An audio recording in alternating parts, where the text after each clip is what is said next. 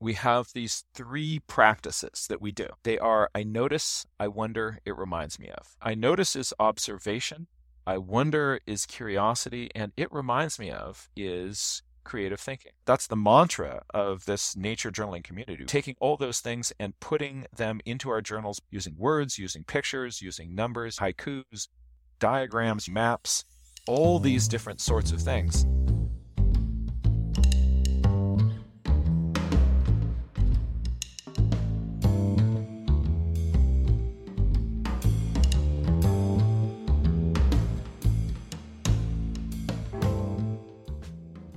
And welcome to the Sneaky Art Podcast. I'm your host, Nishant Jain, in conversation with San Francisco based artist, naturalist, and educator John Muir Laws.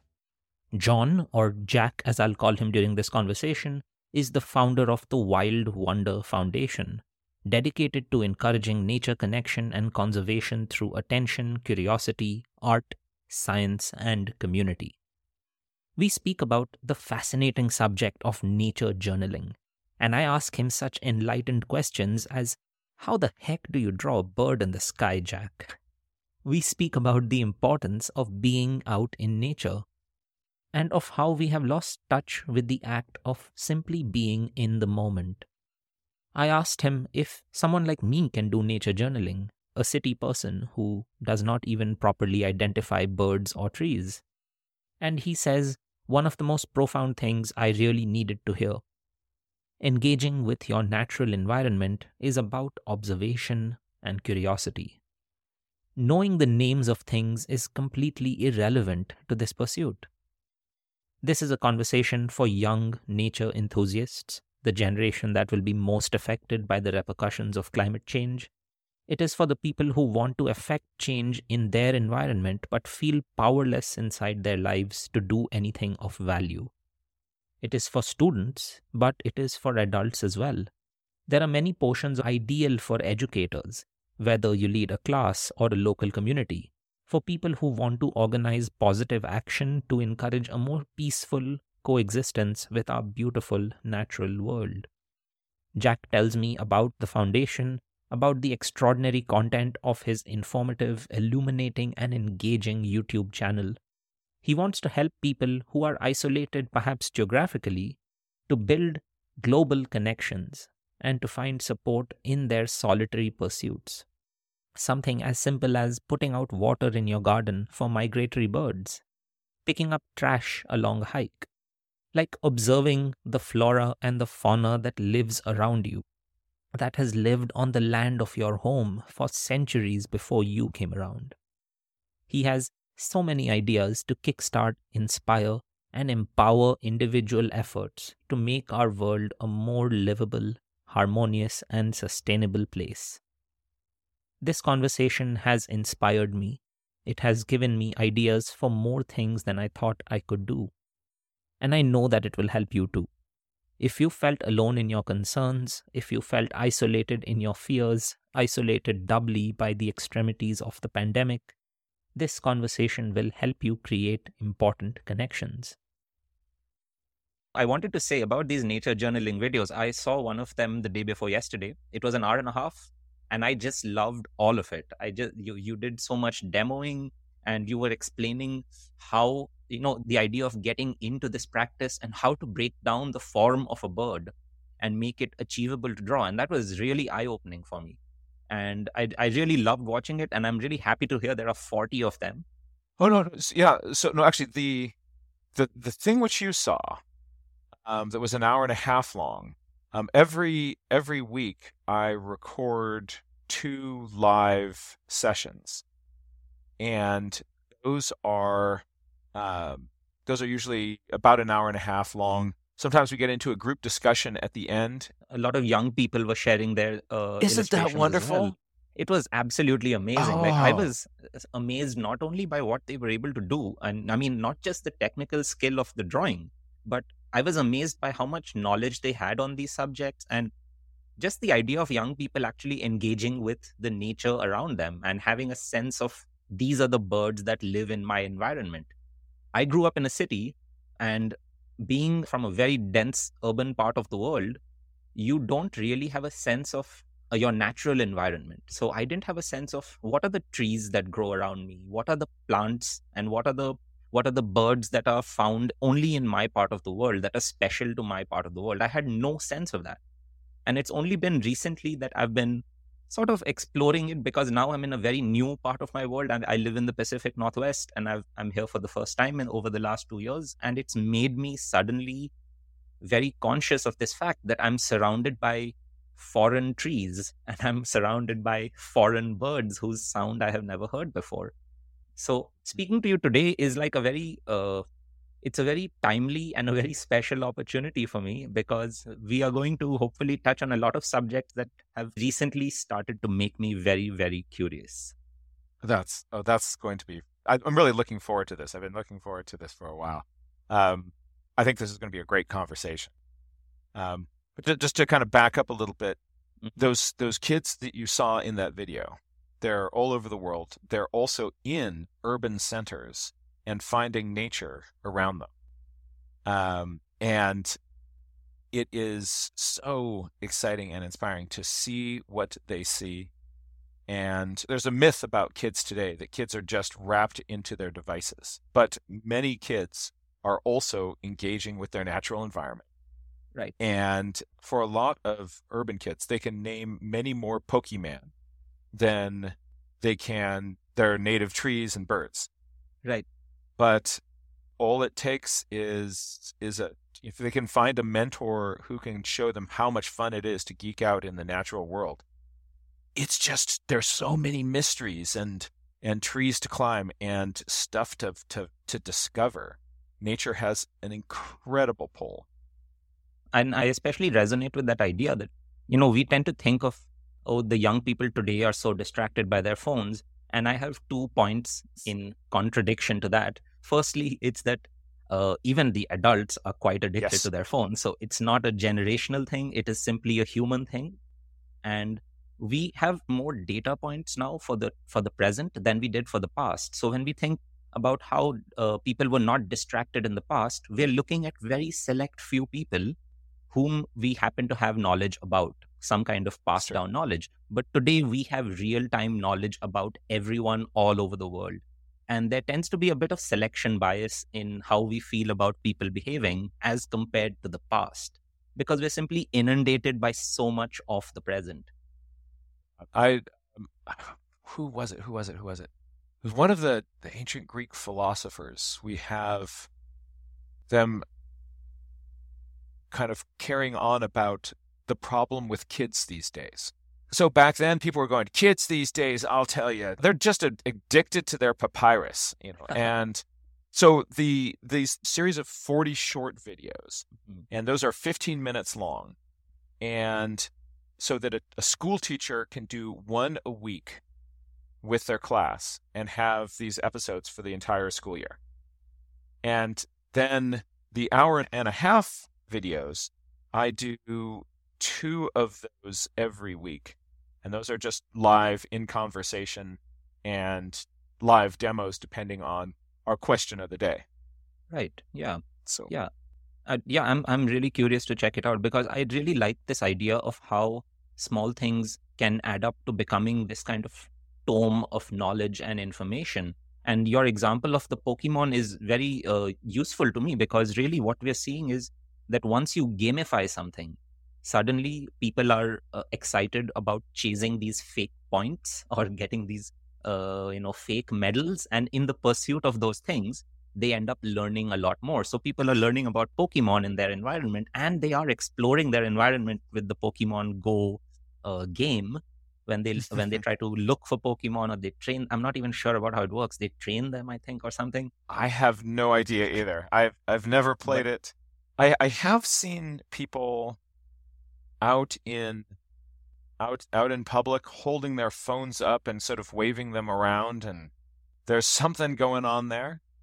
And uh it's it's fascinating. I saw it for the first time i think 2017 or 16 it became a big deal.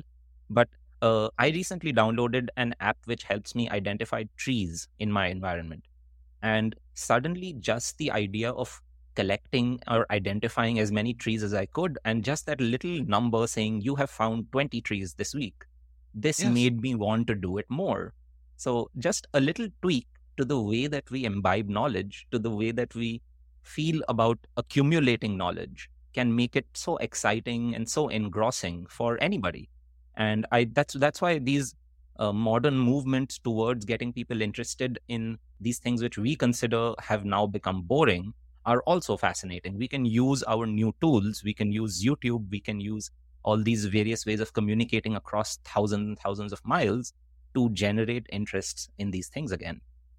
And, and just to, to, to add to that, so these these new tools are useful, and you want to figure out how to use them in a way that engages you more deeply with the world instead of distracts you from it. And at the same time, there are ancient tools like keeping a journal. Mm-hmm. I mean, it's it's it is old school technology, and it works. It works really well. And so finding like you're talking about that you've got an app and it helps you identify trees. There are apps that you hear a bird singing, you hold it up, and it will identify what bird you're listening to by its voice. These things, these things are amazing technology. There are apps that you can uh, you can take a photograph of any plant. It will compare that, sort of do plant face ID, um, and also then contribute that photograph to a citizen scientist database of what's where. Um, these things are, are useful and we can use them in a way that helps us engage. Um, and the, the danger is we can also, it can be an environment that distracts us from being present. And so we just have to learn, we have to this is the first time any of this stuff has been part of our kind of human experience, and we have to figure out how do we do this intentionally. Absolutely. I, I think that that word is the key word here. How do we do it intentionally? How do we do these things with uh, deliberation? I feel that uh, in these last two decades, since the phone has become this inseparable part of our lives, we've just been inundated with new possibilities and we've sunk deeper and deeper and given everything of ourselves to our devices and maybe the next the next phase of this is to recalibrate how we engage with technology and how much we allow it into our world and how much we decide to keep a certain uh, safe distance from it. Yeah how do we engage with with technology? What are the aspects of it that we want to invite into our world invite into our family and uh, because these these tools are, and just as keeping a journal is a tool, they're externalizations of our thinking process. And the way you think when you have a little notebook in your hand is different if than the way you have that than than when you have a phone in your hand and the way that when you have a, a journal in your hand and you're writing is different than the way if you're making a sketch or a diagram or a map. And figuring out which one of these pulls us into pulls us into the experiences that make us more alive and more connected. I absolutely agree. So uh, I hope that having a long form podcast is also contributing to this idea of really deliberately, intentionally giving time to the things that make us curious because so much of our distractions today are just those things, things that have been imposed upon us as the things that demand our curiosity. And one of the troubling features of this to me has been that people have started to relegate their own curiosity and their own interests in the name of things that have been given to them. And we have a very passive attitude towards the media that we consume instead of taking a deliberate role in shaping the content that comes to us, the content that lives in our mind, the things that we think about, and the things that suddenly flash before us and then take away our attention. So, some of the things I want to talk to you about, like I want to talk to you about uh, drawing birds. I want to talk to you about how uh, this habit of nature journaling manifested in your life and how it can benefit other people. And I want to then move towards this greater topic, which is so relevant to all of us of nature stewardship. But uh, uh, Jack, I want to tell you the great privilege of having your own podcast, having your own mic in which you get to decide the terms, is that you get to start from wherever you want.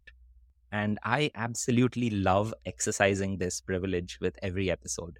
So, the most fascinating thing that I learned about the things you do is that to draw birds or to draw animals in the wild is a naturally sneaky habit.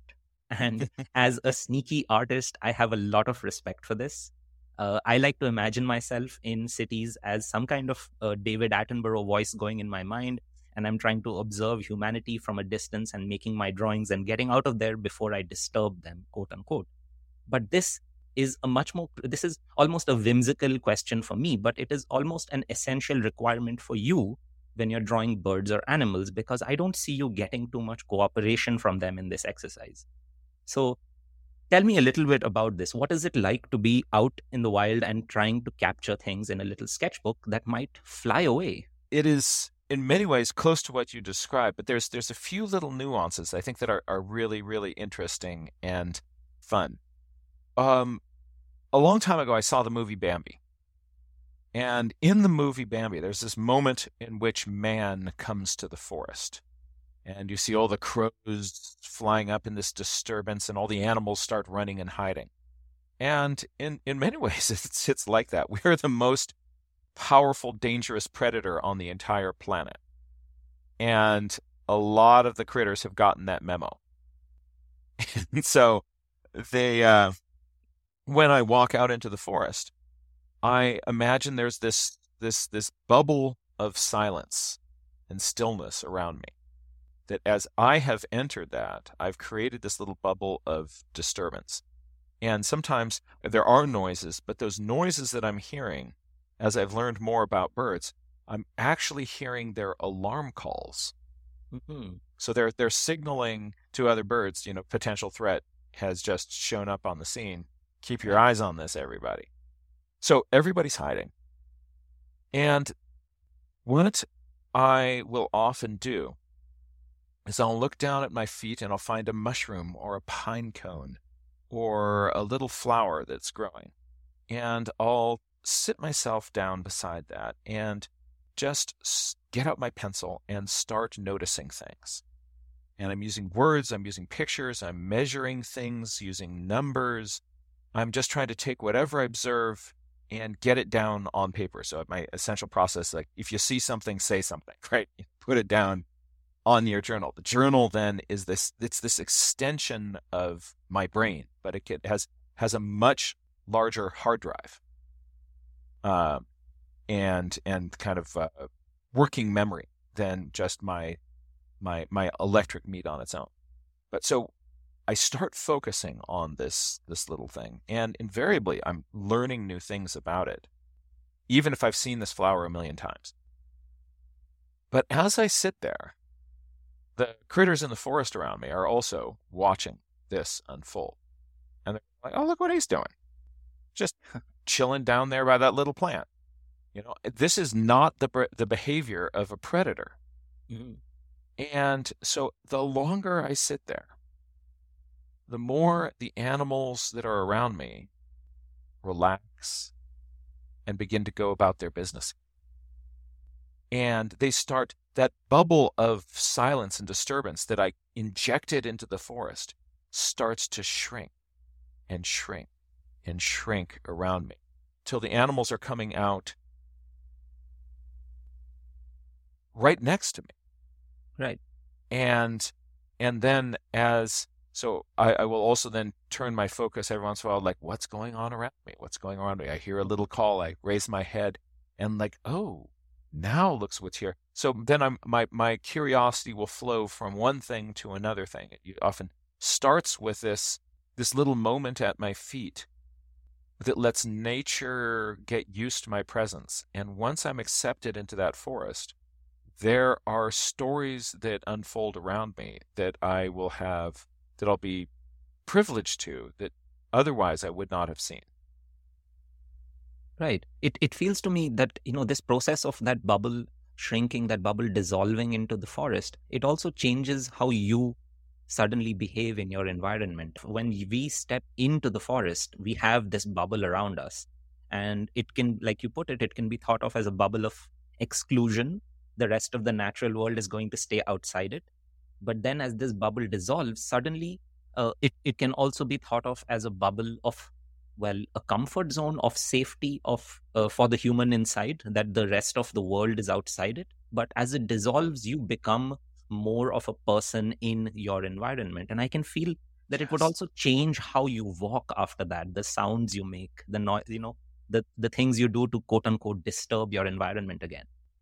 It it changes and i i, I love the the point that you've just made. That's a that's a really good thought because as that bubble dissolves your connection with the place and the things around you grows that bubble is also your armor against connection with the world around you. And so as that fades away, you're able to it, it does change the way that you feel in relationship to this place, in relationship to the things around you. Um, your heart rate changes, your breathing changes.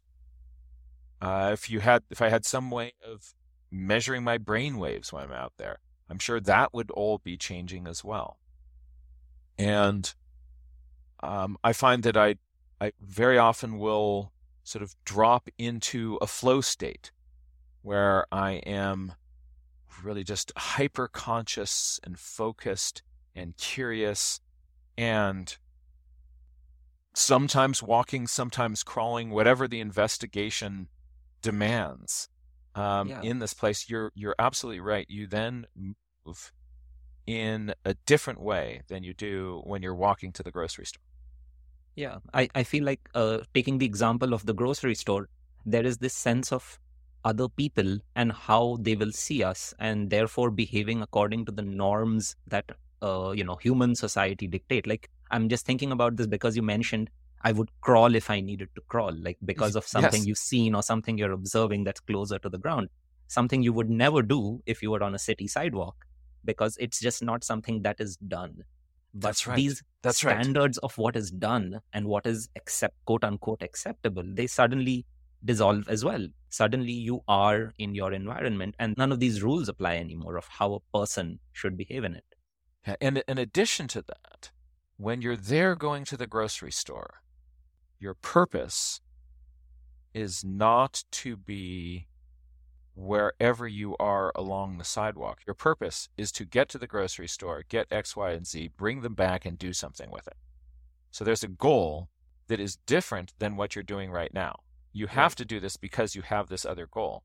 But yeah. when you're in the forest and that bubble has melted away, your goal is to be present in that moment with whatever it is giving. And it is and it's it's easily attainable. Like a lot of people meditate to try to make some connection with here and now. Mm-hmm. but in this moment in the forest it could not be more of that. Yeah yeah. That's that's that's a beautiful point actually. And especially what you say about you know having that goal of a destination in mind which is pretty much how we navigate our our urban lives around other people the idea that people wear uh, headphones and are listening to music when they travel on the subway, I think of it, you know, and I, I'm observing such people and I'm drawing such people. And the thoughts running through my mind are that they are trying to make a bubble around themselves. Yes. A bubble of audio and various sensory perceptions in which outside noises are not permitted. They will not look at things that they don't want to look at. They will look at their screen because that's what they have chosen to look at. And they are only concerned then with arriving at the destination that they seek to arrive at. And that's when they will quote unquote wake up again. But until then they are in this in this sleep mode in this autopilot mode in which they are uh, navigating their world but they don't need to or they don't care to be aware of everything or the minutia of their world this is something i noticed also because this is something i consciously changed about myself when i decided i was going to walk around cities drawing things i stopped listening to music while I was outdoors. I started looking at all kinds of things around me. I started thinking not in terms of going to a specific place to draw a certain thing, but simply going in a direction and seeing what would catch my eye. And so I made it my business to be curious. I made it my business to find something that would catch my eye. And this completely changed how I interacted with my world. So this is something I, am curious uh, to ask you about as well. When you would go on a hike and you're you're at a location like I noticed you were recently at the Galapagos Islands, do you have a fixed goal in mind of what you are seeking to draw, or does every hike simply begin open ended? Um, it's it's sort of a, a, a yes and. Um, sometimes I there is if I'm sometimes I, I, I do have a, a, goal, something I'm I'm looking for, or sometimes I have a question that is burning in my mind, and I'm looking for clues that bear on whatever mystery has gotten me curious. Um, other times I'm I, I, I am going very sort of in an, an open ended way, and I can I can just sort of trust the system. I can trust the process that I can start with just whatever is nearby, pay attention to it, kind of get my brain into this state of of awareness, of focus, where I am using my journal to collect all of these observations, uh, collecting my questions. So as I'm intentionally asking questions and trying to find little mysteries, because when I when I do, I it it essentially opens a rabbit hole, and that and then I dive down those as, as I find them. The more I can get myself curious about something in my environment, mm-hmm. the more my brain is going to engage with whatever that is. Um, so sometimes I, I am directed, and sometimes I am open ended, and I find those two experiences to be very different. And I would not say that one is better than the other. I think because they are so different, it is really useful to intentionally do both. Right. Yeah. Yeah, that's that's such a great point. I, I don't normally ask people about the tools they use because I find that that is the least interesting thing about how an artist or why an artist does what they do. But uh, in this case, I am curious because of the circumstances around it. So, uh, if you were to go out and let's let's think of it as a casual hike through a national park uh, what would you carry with you what would be the idea of this of this journey would you be going with people who are not sketchers who are not uh, nature journaling like you and what would that equation be like to to balance both of those things to balance almost in a sense to balance your uh, real life with your natural mm-hmm. existence yeah, well i am i'm embedded in real life. The most important thing that I'm doing these days is being a father. Um, I've got two little daughters, and uh, they they both also have have journals, and uh, sometimes want to do that, and sometimes they don't.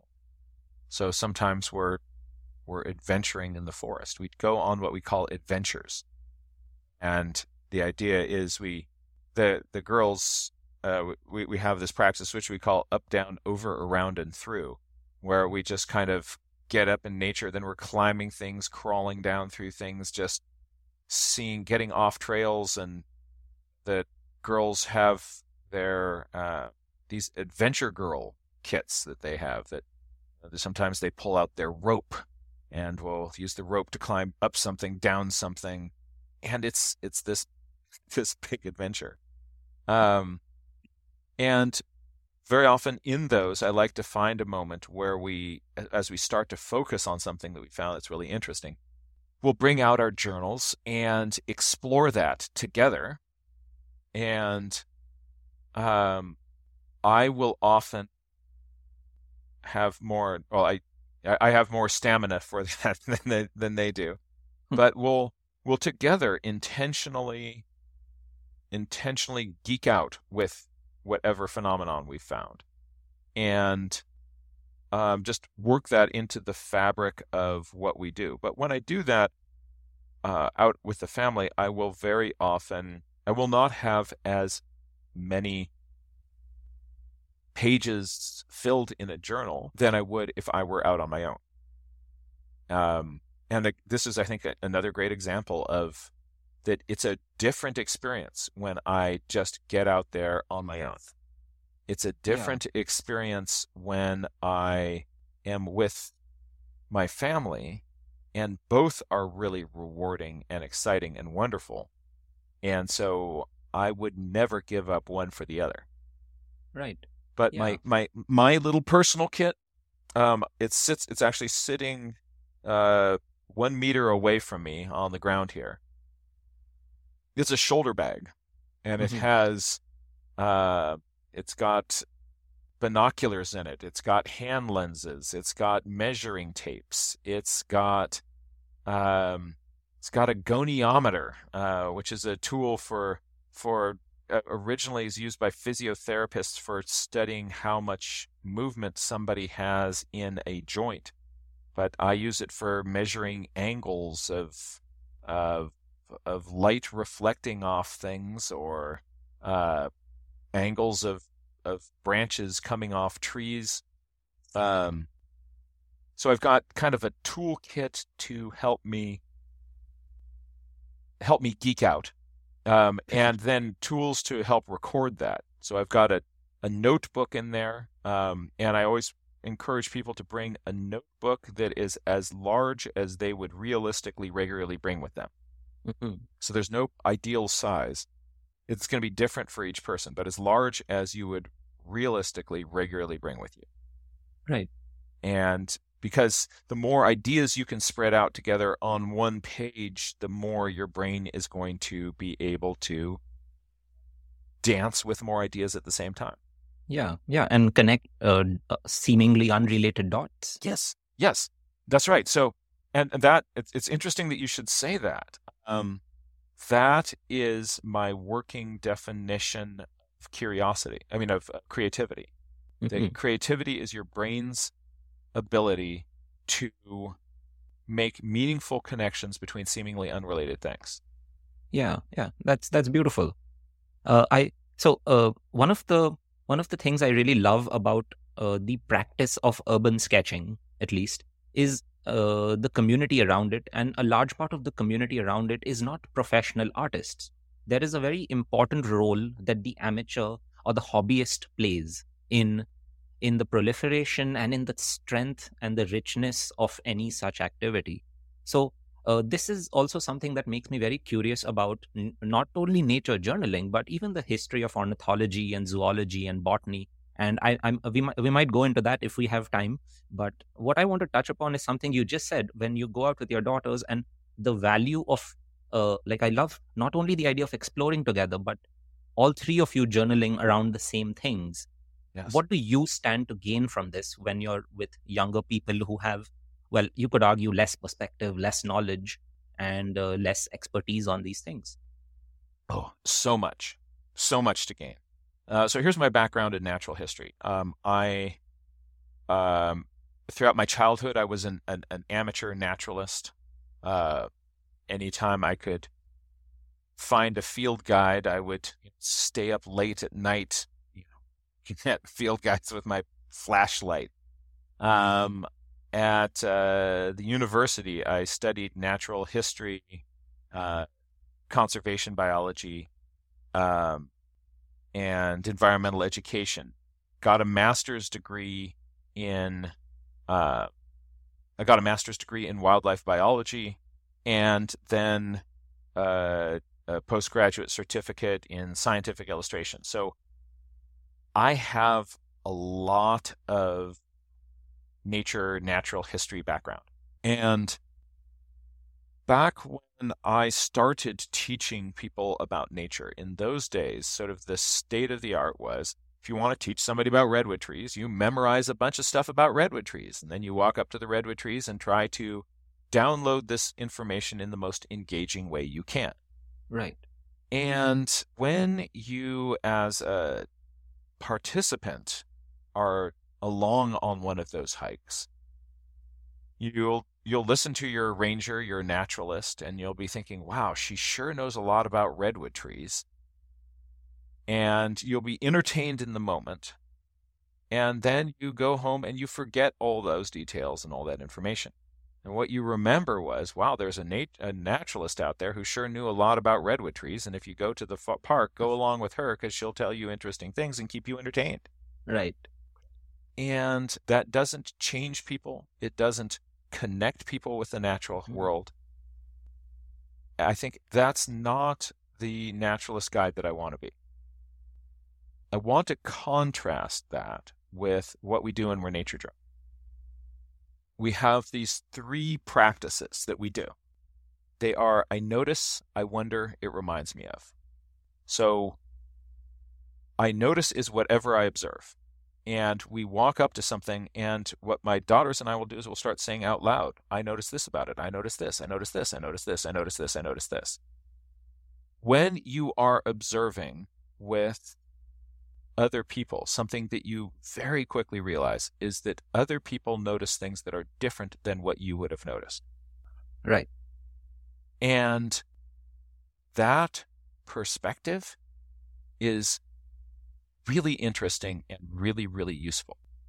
Because if I want to grow, I want to regularly expose myself to different perspectives and different ways of thinking about things. Um, I also want to expose myself to different ways of fundamentally looking at things. Mhm. So when they notice something that I wouldn't have seen, that will pull my brain into an investigation of that same phenomenon. And we do the same with questions. As we start to observe something, questions begin to come up. The kind of questions that I will ask is based on my experience and my mood and my presuppositions and my training. And that's different than the sorts of questions that they will come up with. If you and I were walking out in the forest and we're looking at the same phenomenon, the kind of questions that you would ask would be surprising because of your different perspective. Mm. And that would be really interesting. And the third part, so the I notice is observation. I wonder is curiosity, and it reminds me of that is creative thinking. So what we do is we say like this I anything that any metaphor or thing that you've read or um, experience in your past that in one way or another relates to this, um, we want to bring those out because we want to practice how do I connect ideas. Whatever I look at, if I start doing it, reminds me of all of these different thoughts and ideas. It's it's fun and also incredibly intellectually stimulating. When you do that with other people, there it reminds me of their questions, their and even their observations. We're looking at the same mushroom, but what you see about it will be different than what I see. So that's the fun that's the that's the mantra of this nature journaling community. We do I essentially we're doing I notice, I wonder, it reminds me of, and taking all those things and putting them into our journals by any means necessary using words, using pictures, using numbers, using haikus, using diagrams, using maps, all these different sorts of things. And different people also have different strengths in or preferences in how they would record something. So even if we had made the same observations, the same questions, the same it reminds me of, which of course we never could, um, you would be recording that information in a way that is different than the way that I do. And that changes the way you look at it, it changes the way you think about it. And so, another part of the ethic in this nature journaling community is we share our stuff with each other and then we actively try to incorporate ideas that we see that other people are doing into, like, oh, I've never done that before. Oh, you made Mhm. a little map of that and did a cross section across that part there, and then did a close up of that. I love the way you're taking those different strategies and, and integrating them. If I use that same approach, it's not going to make me a clone of you because I will be looking at this object through a different lens, my lens, but using some of your strategies, I will think differently on the paper. Yeah, yeah, yeah.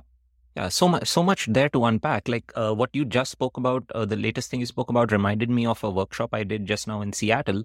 Um, I was telling people about how to draw uh, human activity in busy places. So we were drawing in Pike Place Market, and one of the lessons that I give participants in my workshops is that you have to hone in on your curiosity.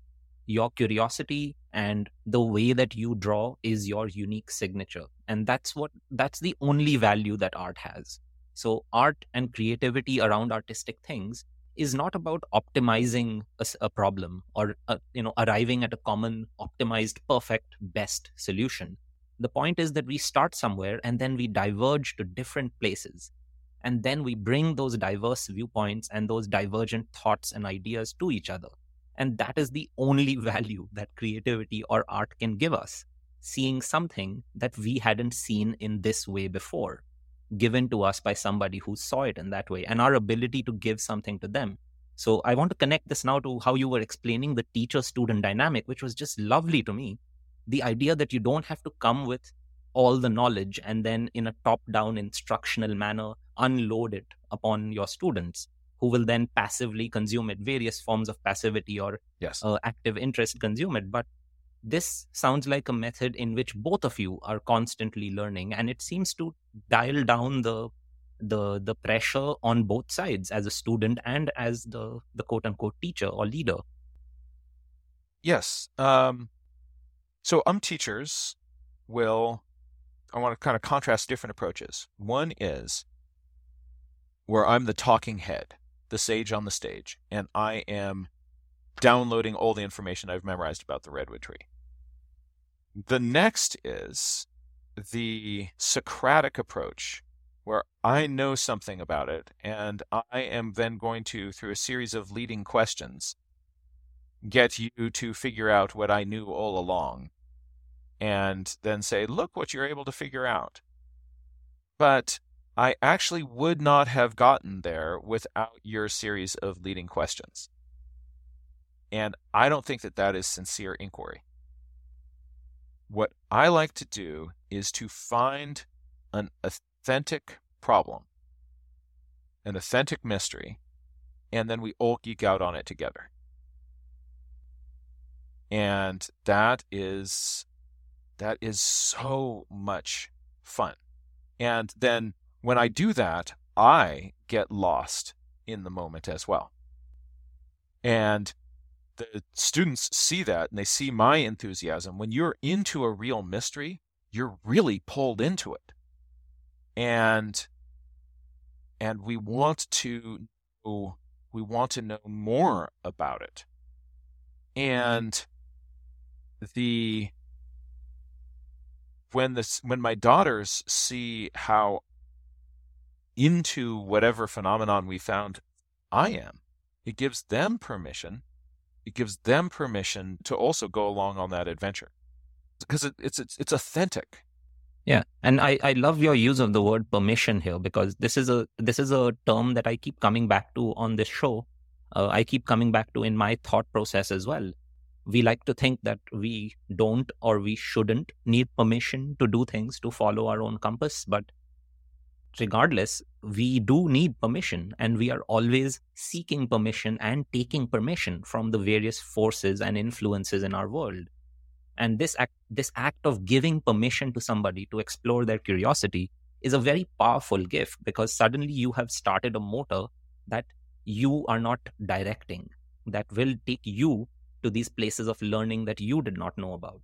Um, you mentioned also that uh, you know a lot of like nature journaling is not just about drawing, and it's certainly not just about drawing ability. There's so many different ways that people journal their observations. So, in light of uh, these three terms, I notice, I wonder, it reminds me of. Tell me how uh, drawing balances with other forms of observation. What are the, some of the ways that people maintain nature journals? Yeah, so I the, the way I, I kind of frame it for people is that there is um, there's the what and the how. So the the what is I notice I wonder it reminds me of. And then the how is words, pictures, and numbers. And what we're doing is we're taking, I notice I wonder it reminds me of, and locking it in with words, pictures, and numbers. And then these, this, this network, that's what we're putting down on the pages of our journal. So words, pictures, numbers, I notice I wonder it reminds me of. You combine those together, the what and the how, and, and press that into the pages of your journal. And the journal is a tool that is in service of paying attention, being present, asking questions, making connections between things. That is the goal. The goal is not to have a page that looks a certain way. The goal is this experience of being alive, connecting, and thinking. Thinking is so much fun to do.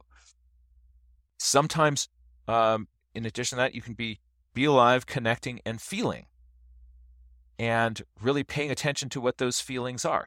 And that's what you're putting down on the page your thoughts, your feelings through this experience that has been heightened because the journal is there. The journal allows your brain to record and to remember and to assimilate and to connect many more pieces of information than you can do just inside your the wad of electric meat between your ears. So our brains are limited to about seven different ideas plus or minus two that we can handle at any one moment. And when we get past that, it starts dropping stuff out. But your paper can hold all these things alongside each other. And then you can look down at the paper and you kind of go like, wow, what there's there's this idea in education of metacognition. So, and metacognition is when we are thinking about our own thinking process and being self-reflective and thinking about like, you know, anytime if you're thinking about like, you know, what are my biases here? Um, that you're doing metacognition. You're thinking about your own thinking. So the problem with thinking about your own thinking, if I asked you right now to think about how you're thinking about this conversation, you cannot at that moment observe yourself thinking about this conversation.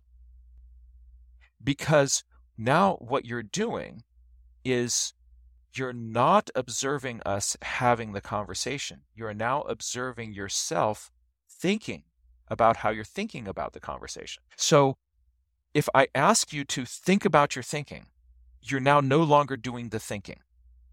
But right. if in the moment, I notice as we're talking with each other, I see you every once in a while looking down and you're writing stuff down on a piece of paper. You're you're you've got these notes going on a piece of paper in front of you and I have the same thing going in front of me.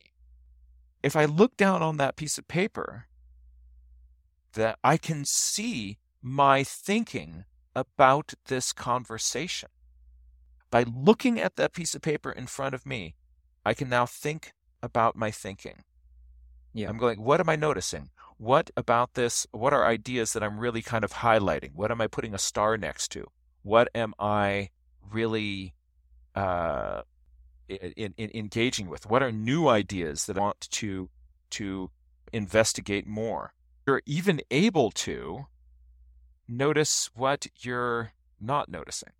I can say with the questions that I'm, if I'm writing down my questions, I can look at my questions and say, like, what kind of questions am I not asking? I can like, oh wow, all of these questions are all, um, what is this? What is this? What is this? I'm not mm-hmm. asking mm-hmm. how. I'm not asking when. I'm not yeah. asking these other sorts of higher level questions. That's interesting. What would happen if I can now think about that because I can see that process down on my piece of paper? Yeah. Yeah. Yeah yeah parsing that like uh, uh, like as i always do i'll go backwards uh, what you just said is really fascinating to me because i've I, uh, so uh, i read this book which was talking about uh, the passage of time and our perception of past and present and future and it was written by somebody who is a is a physicist and is coming at it, uh, coming to these deeper questions from uh, the area of physics. And his, uh, the theory of quantum gravity, well, it tells us that there is no such thing as the past. Every time we think back, we recreate the past. And it is us thinking today about what we thought then. And every time we think back again, we are recreating the last time that we thought about it again.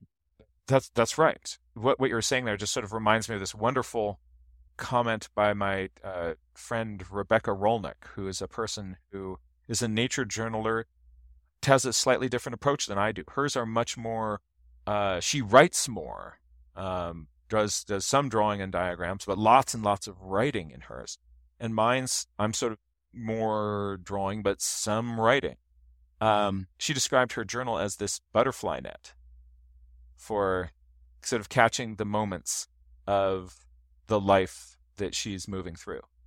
And I thought that that was that was beautiful. But what we what when we kind of go into actually studying memory, it is exactly what you're you're you're saying. Human memories are terrible things. They are not records of the past. There's not not there is no file that you can pull up of an experience that you had in the past. It is a creative process.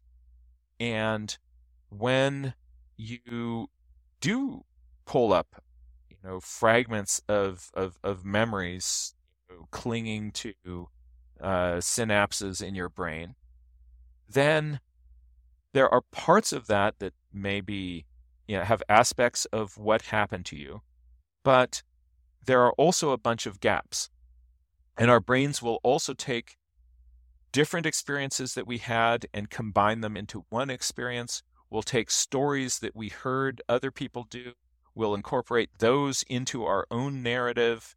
Um, the it is our memory is a very creative process and it's also biased towards telling a story that has a consistent narrative makes sense to us and usually shows us as a hero in our own story yeah and let's let's uh, say makes sense to us in the moment of the now like how we feel yes. at that moment about it so this reminds me of this really brilliant episode i heard of this podcast called the hidden brain and it was about the the uh, the emerging you uh, like lack of usefulness let's say uh, or the less effectiveness of eyewitness testimonies. Yes. So yes. what yes. they did what they did was they spoke with people who uh, like who were in new york on 9-11 uh, and uh, they gathered these accounts and someone mentioned that they were in high school and they remember the sound and they remember the smoke drifting in the air uh, the debris and the smoke drifting in the air outside their classroom the classroom window and then they remember the silence that fell into the classroom and how they later behaved that day. And the truth is that they were not in school that day and they were not even in new york that day even though they were residents of new york. So over time, their mind had, just like you said, filled in these gaps to make a narrative that makes sense to them. And of course, that makes sense to them as an amalgamation of all the things they have learned about 9 11 from television, yes. from media, all the other yes. things that have fed into their mind, all the other images and the words and the ideas and the emotions that have fed into their mind. And now they've crafted a version that is the truth to them, but is not that's actually right. the objective that, that's right.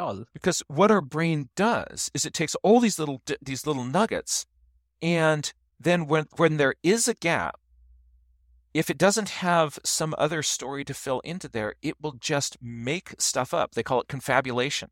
So we right. confabulate all these details, and we are unable to tell the difference between our confabulation and the real experience. So here's here's here's the something that I'm wondering about. All right, this is going to kind of get meta here. Um, so there was a a major study on this aspect of mem- of memory that was done around the Challenger shuttle explosion. Mm-hmm. A professor had psychology students the day after the Challenger explosion write where they were, how they felt about it, what their experience was, how they knew about this, and write all these details. And then followed up with them, I think it was maybe five years later, 10 years later, at these different intervals, and tracked exactly the same things that you're you're you're describing here and found that people's memories of this changed. But what what didn't change was their confidence that they were really remembering it the right way and so right. you could even then show them the piece of paper with their handwriting on it and they would say like like i know that this is my writing but let me tell you how it really went down. Right. Right? So what i'm wondering is either somebody repeated that study or another possibility is that in the Hidden Brain podcast, they were talking about the Challenger study, but your brain remembered it as a 9 11 related thing because that is more relevant to you.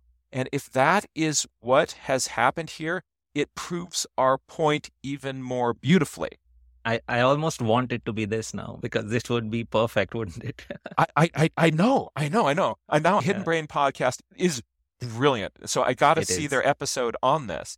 And I'm yeah. really curious because if that's the case, isn't this the perfect kind of study of like we we remember the feeling of something. We sometimes remember the point and then we forget details and we reshape those. So if that's the case, then your brain would have even made up the details about a person describing the smoke coming by. Mm-hmm. Or, or maybe really this they, they did a, a study that repeated this. In either way, this is this is this is why we write things down. Right? Yeah, absolutely. and it, it really goes to show how little the objective truth really matters to humankind. Like we're all essentially. So what this uh, this idea, when I came across it, what it taught me was that really people don't actually care about the truth. We keep harping on about the need for the truth, but what really people want is a good story. That, that's right. We, we want consistency. We want good stories. We want stories that make us look like heroes, that put us in a good light, and fit with um, fit with the narrative that we want to hear. And so, if you know, uh, there's a an, an experience that is challenging to my identity group. I'm going to modify that in my brain. Um, yeah. And and but so just knowing that. So if, if we are trying to make explanations for things and make decisions that are based on evidence, which I do believe is a very good thing to do, we have to realize that it is hard we have to realize that it is not our default position. And our brain will have all sorts of sneaky ways to um, get us to, you know, do what kind of affirms the narrative that makes us happy. Yeah, yeah, I think that's the best way to put it. Yeah. And and so humility humility in the presence of our explanations, humility in the presence of our memories, the, the things that I feel I know and I'm right about, and somebody else disagrees with me, they're not an idiot. They're somebody who has framed this different ways. And evidence and and facts really do matter but they're really hard to hold on to and they're really hard, they're slippery. And can we use that as a way to be more compassionate to each other in how somebody else has arrived at a different explanation? Mm-hmm. I mm-hmm. hope. I hope we yeah. can. I, I think that's a that's a beautiful thought. Um, yes. Now, I, am I want to ask you about uh, journaling and the kind of people who can and do become nature journalers, the path that they follow to get to it. but uh, this makes me most curious about your own path to it. Now, on your website, you talk about growing up in a family that gave you this awareness and this appreciation of nature. And you talk about uh, going on to study uh, conservancy and uh, conservation in 1989. So I'm curious to know what it, firstly, what it was like to study and speak about and learn about conservation in 1989. What was the general awareness in society around the need and the the value of such things and the damage we might be doing to this endeavor and also then maybe uh, your path from there towards nature journaling um well i was already on the nature journaling course when i was sort of doing my academic studies is that what was happening in the the date that you gave me was that when i was in college yeah, it, it, that's that's what it says. 1989. Okay. You, start, yeah, you started I, to study. With, with my dyslexia, I, I I can't really keep track of dates. So, yep, I was already um, uh, deep into nature journaling, and actually, nature journaling paid for uh, going to the University of California. So the uh, there was a scholarship uh, called the Horace Albright Scholarship. And if you got that, that would that would pay for all of your um, academic fees to, to to attend the university. And so I applied for that, and part of that was an interview where you came into this this room with uh, there were three people sitting at the table, and you sat down, and they would ask you questions, and and you would explain to them why uh, why you thought you should get the, the grant. Well, I brought my nature journal with me. And um, I said, I like nature. And I, and I brought it out. And they spent the whole time just looking through the book and asking me questions about, like, like, oh, like, what about this? Oh, this is cool. And that, you know how pe- we love looking through other people's journals. Right. And so they would just get, get going on the journal. And, um, and then they're, they're like, oh my gosh, we're, we're out of time. Oh, like, oh, thank you so much for, for for bringing this. That was really cool. And I walked away sort of thinking I I don't know if that was good or bad, but they didn't really ask me much about me. And they gave me the scholarship. And then the next year I reapplied for it. I came into the room and there's the same three people there. They're like, "Did you bring the journal?" so every year at Cal, I got the Horace Albright scholarship because I'd bring in my journal with my next adventures on it, and they were looking forward to seeing that. Um, so uh, yeah, the, the nature journaling was already well underway. It the nature journaling itself got started by um, my I was on a botany trip with with my my parents, and there was a, a woman who was walking around in the fields and nature journaling. And my mom noticed that as she was was doing that, as everybody else was looking at flowers, she would sit down, she would sketch flowers. And what was her son doing? her son would just sort of sit up, walk, was walking around like her shadow. And wherever she'd sit down, I'd sit down next to her and watch her draw. And then she'd go to the next place and I'd sit down and watch her draw. So the next time we went out for a family adventure, my mom got me, uh, she said, Jack, I've got something for you. And she opened up the back of the car. And there was exactly the same kind of journal that that woman had and exactly the same sort of pencil. She found out what was the kit that she was using. She uh-huh. gave me my own, and I knew exactly what to do, and that got me started.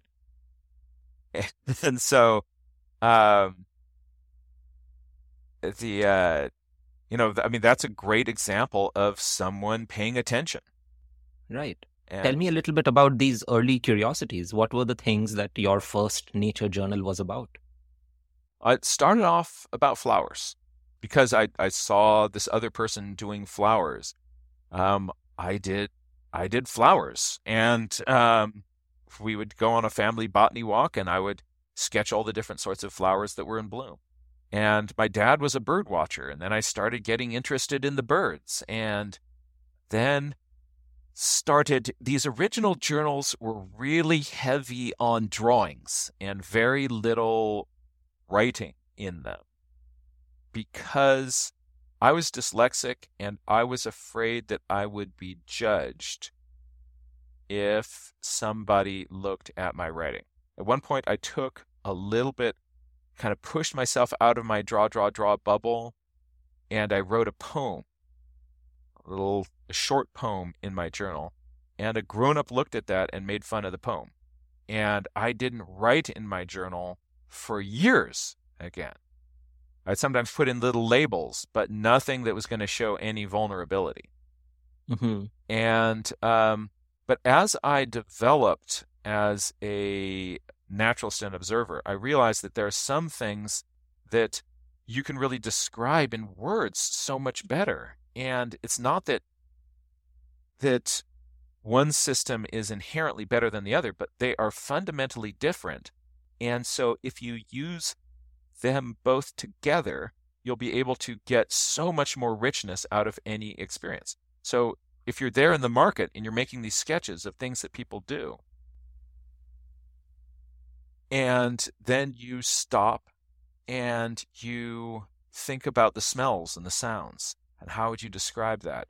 And is there any way I can describe this action and what what are sort of what's a vibe here that doesn't come across in my sketches? What I encourage mm-hmm. people to do is then to sort of turn their sketch into a labeled drawing and right. you know like that you know here's the the here's the, the the person who is singing obladi oblada right here is the uh the the you know words overheard or whatever it is these sorts of things can fill out that picture in a way that you actually can't with pictures right but the art then is in being present and paying attention to this unfolding moment. Right. Um, yeah. And so many surrounding thoughts here. The idea of not thinking of one ob- one kind of observation as more uh, valuable than the other, say thinking of drawing as being more valuable than writing, but also the idea of uh, not disregarding what might be called stray thoughts. Like if you do overhear somebody singing the Beatles, then for sure write it down because what you are sort it, it seems to me what you're doing is you're making a business of going from mind to paper and that is a, a cycle yes. that you need to be in the longer the longer the time you spend there the better you get at it and the richer the experience you draw from it i i i, I wish we grab our journals and go just into a, a, an urban space together and then into a wild space together. I would love to to do that. Where are you based? I'm in Vancouver. All right. So the we need to stay in touch because when I get myself to Vancouver, I want to go play with you. And if you yes, get please. yourself down to the San Francisco Bay Area, you come play with me.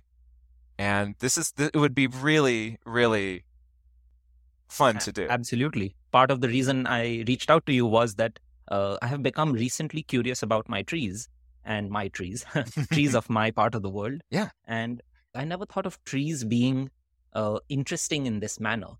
But because I would see them behave in a way that I'm not used to seeing trees behave, like yes. pine pine cones falling down and they shed leaves entirely and they become bare over winter. I'm from a part of the world with more evergreen trees than not. Uh, then the idea of like I saw my first year, a full year with cherry blossoms outside my home.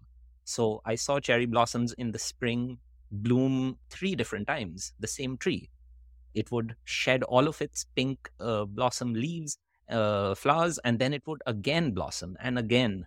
And then it would turn into this green, nondescript tree. Like for the rest of the year, that cherry blossom is a completely different tree, which you would not think if you didn't, if you were like me and you don't know your trees, you wouldn't think that's a cherry blossom tree for any reason. Mm.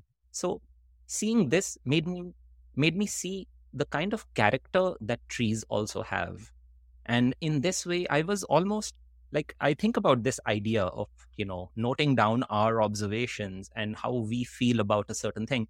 And I feel like uh, we're trying to find humanity in things that are not human, maybe we try to find stories around the world how how we look at animals how we look at birds the kind of characteristics we give them if something is uh, angry if something is curious i saw these ducks uh, let me show you and i will share it with my listeners on my blog uh, but i drew these ducks in the pond in queen elizabeth park Oh yes. And this this is a seasonal pond and it's a spot for migratory birds. And I was drawing them and I thought this is perfectly uh, innocuous, nothing wrong with doing this. But the ducks were not happy to see me do this. Uh, within a minute, if I would sit down in one spot, within a minute, they would look at me. After two minutes, the geese would start flapping their wings at me, and I would have to change to a different spot. Mm-hmm. And I don't know why I'm talking about this, but I'm just, uh, it's interesting to me how uh, the idea of being sneaky around nature and the idea of being sneaky around people are two completely different things. So, to your point, I would absolutely love to go sketching in nature with you because I think I could use that that change of perspective to see how you see things and then to show you how I see these trees and these birds. Yes.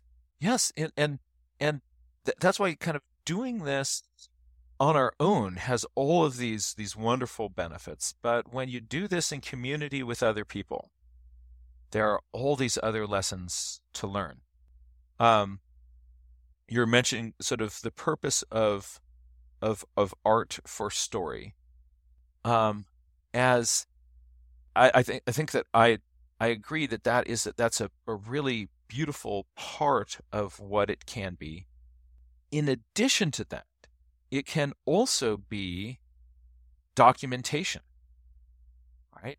Um, so recording the duck for the sake of not what is my own story, but I want to try to understand this duck as faithfully as I can and document it, realizing that you know I'm I've got all my limitations, but what is what is happening here with the ducks outside of my story is useful to do and, and realize that we are always we always have we're seeing the world through our own biases and, and our and mm-hmm. our own lens but sometimes i would say sometimes we want to go for that story and sometimes we want to try to put aside our story and try to pay attention to, as best we can to the duck story and that yeah. those are those are different and they're both useful. Yeah.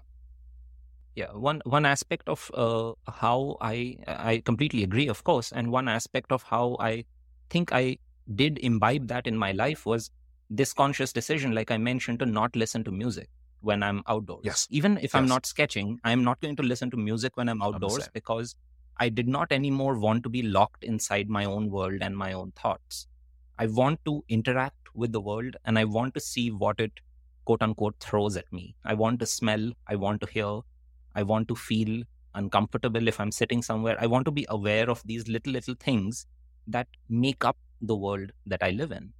And this became uh, more uh, like more of an urgent need for me once I became an immigrant in the US. I moved to Wisconsin in 2015 and I realized that I was living in a very strange world of which I did not have any previous markers. I didn't know how things work here. I don't know the way the people conduct themselves. I had no idea what winter was going to be like.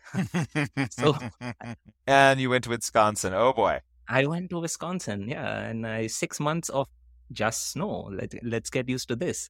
So I was seeing these things, which was so new to me, and they helped me. They made it a little easier for me to appreciate this concept that I cannot afford. It's not good for me to be locked into my own thoughts and only my own experience and i need to go out and just look at how do these people live in this part of the world what do they do in their cafes what do mm-hmm. they do in their parks and in what way is it similar to me and in what way is it different so this is perhaps it uh, connects a little bit with nature journaling the idea of i notice i wonder and it reminds me of i it i was curious yes. to see if yes. somebody ordering coffee in a cafe in eau claire wisconsin would remind me of the time that I would order coffee in a cafe in Calcutta or in other cities of India where I've lived. To be honestly curious about things really changes our relationship with others, with nature, with with with people, with place. The more that we really want to know and to really want to understand, um, it becomes more and more difficult just to label and objectify people. Um, I could see somebody, you know, initially hearing this and thinking like, no, but then we're like we're turning like all these people into our test subjects and this is objectification. But I, I think that the objectification happens when we, we look at somebody and we slap a label on them. If we are deeply curious about somebody, the more that we spend time and observe deeply, the more we're able to peel back later layers and sort of find our own connection there and our own humanity. Yeah, yeah, yeah. Very well said. Like I feel like people are very eager like the reason why we put labels is because we want to be done with the process of thinking it's a, it's a it's it's fast it's effective it helps you need a kind of a map to navigate through the world yeah. And those and our minds are just inundated by a million things leaping for our attention. That's right. So that helps us navigate. But when we do that we stop really looking and paying attention. Mm-hmm. And if we are able to stop and slow down and look again and look again and look again, that's going to fundamentally change your relationship with with whoever, whatever it is. After college, I worked in different environmental education uh, institutions and ended up working in a science museum in San Francisco. I was on their uh, education staff and I became the manager of field studies.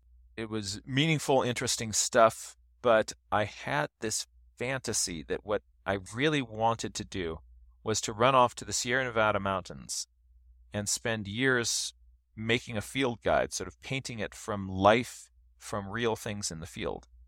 And after my grandmother died, I realized that the only time to do this, it's now. And so I quit my job, went off to the mountains, and spent the next six years, seven years working on this book, which meant that through the part of the year where the mountains weren't covered with snow, I was backpacking around and painting everything that I found.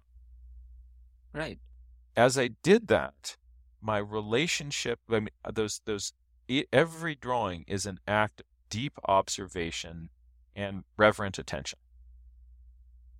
And it profoundly changed me and the way that I interact with the world.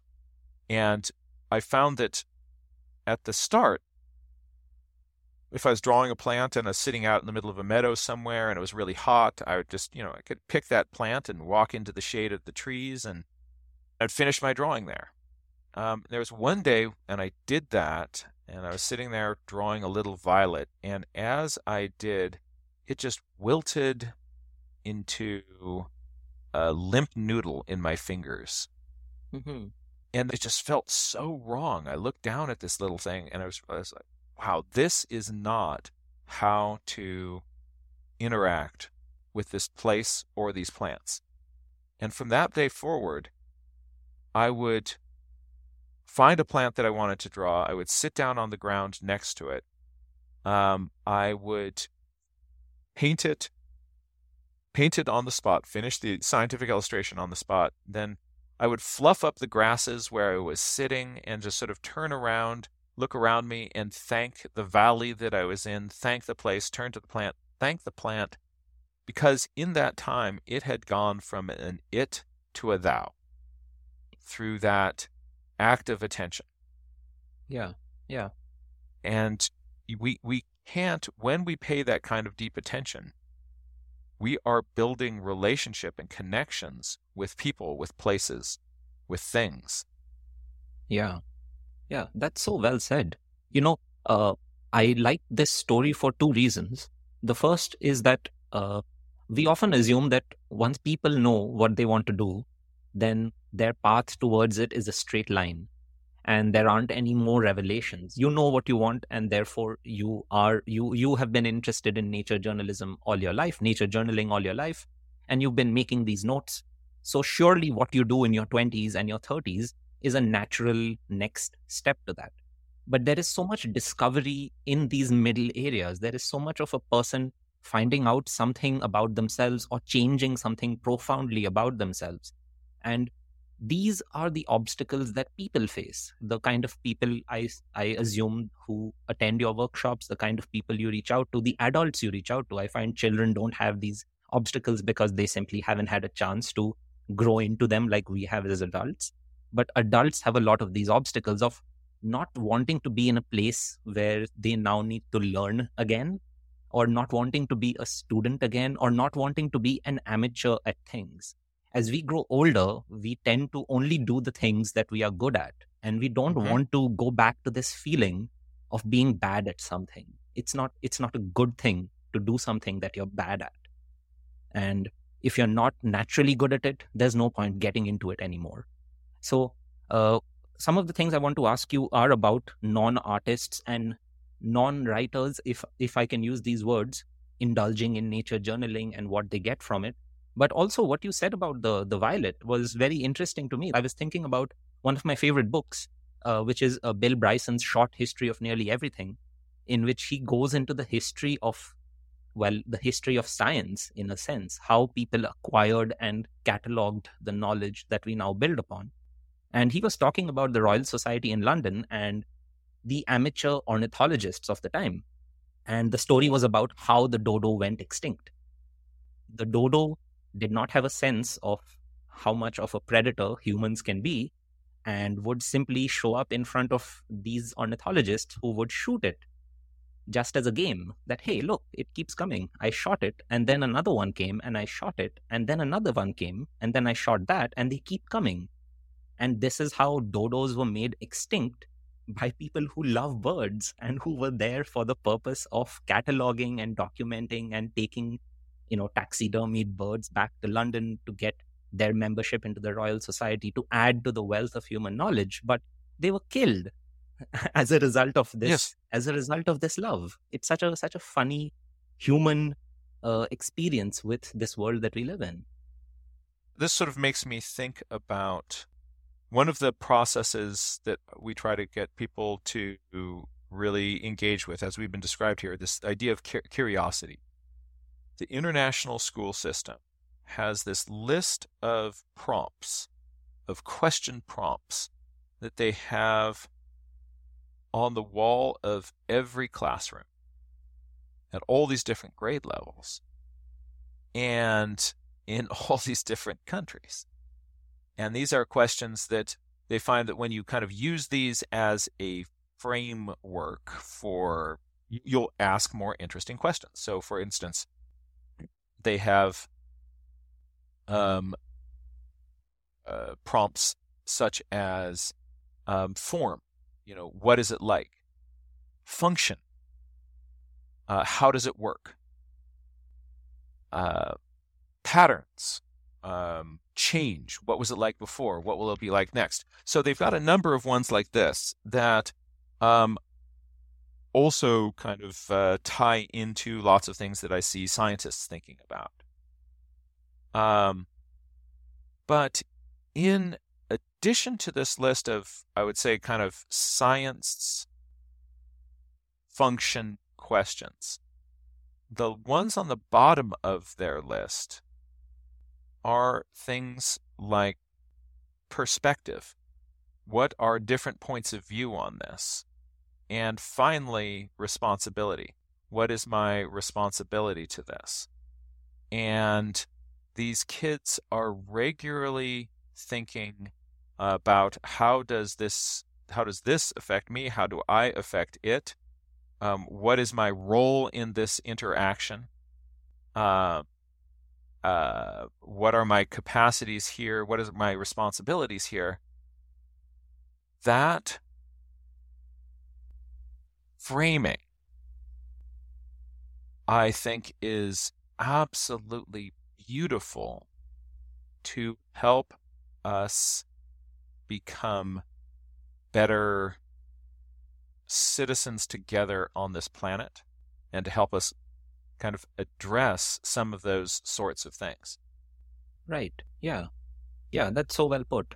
Um, now, Jack, uh, we have uh, explored the how, we've explored the what. Um, I have more questions around these, but I also want to explore the why of such activities. Well, actually, maybe, before we, we do, let's let's just just let's bounce one more moment into a little bit of the how, because mm-hmm. I think that you you touched on something that I think was so critical and so profound. I wanted just to spend a little bit more in that. You were you were talking about how especially as adults, we don't want to do things that where we're going to have the vulnerability of not being an expert.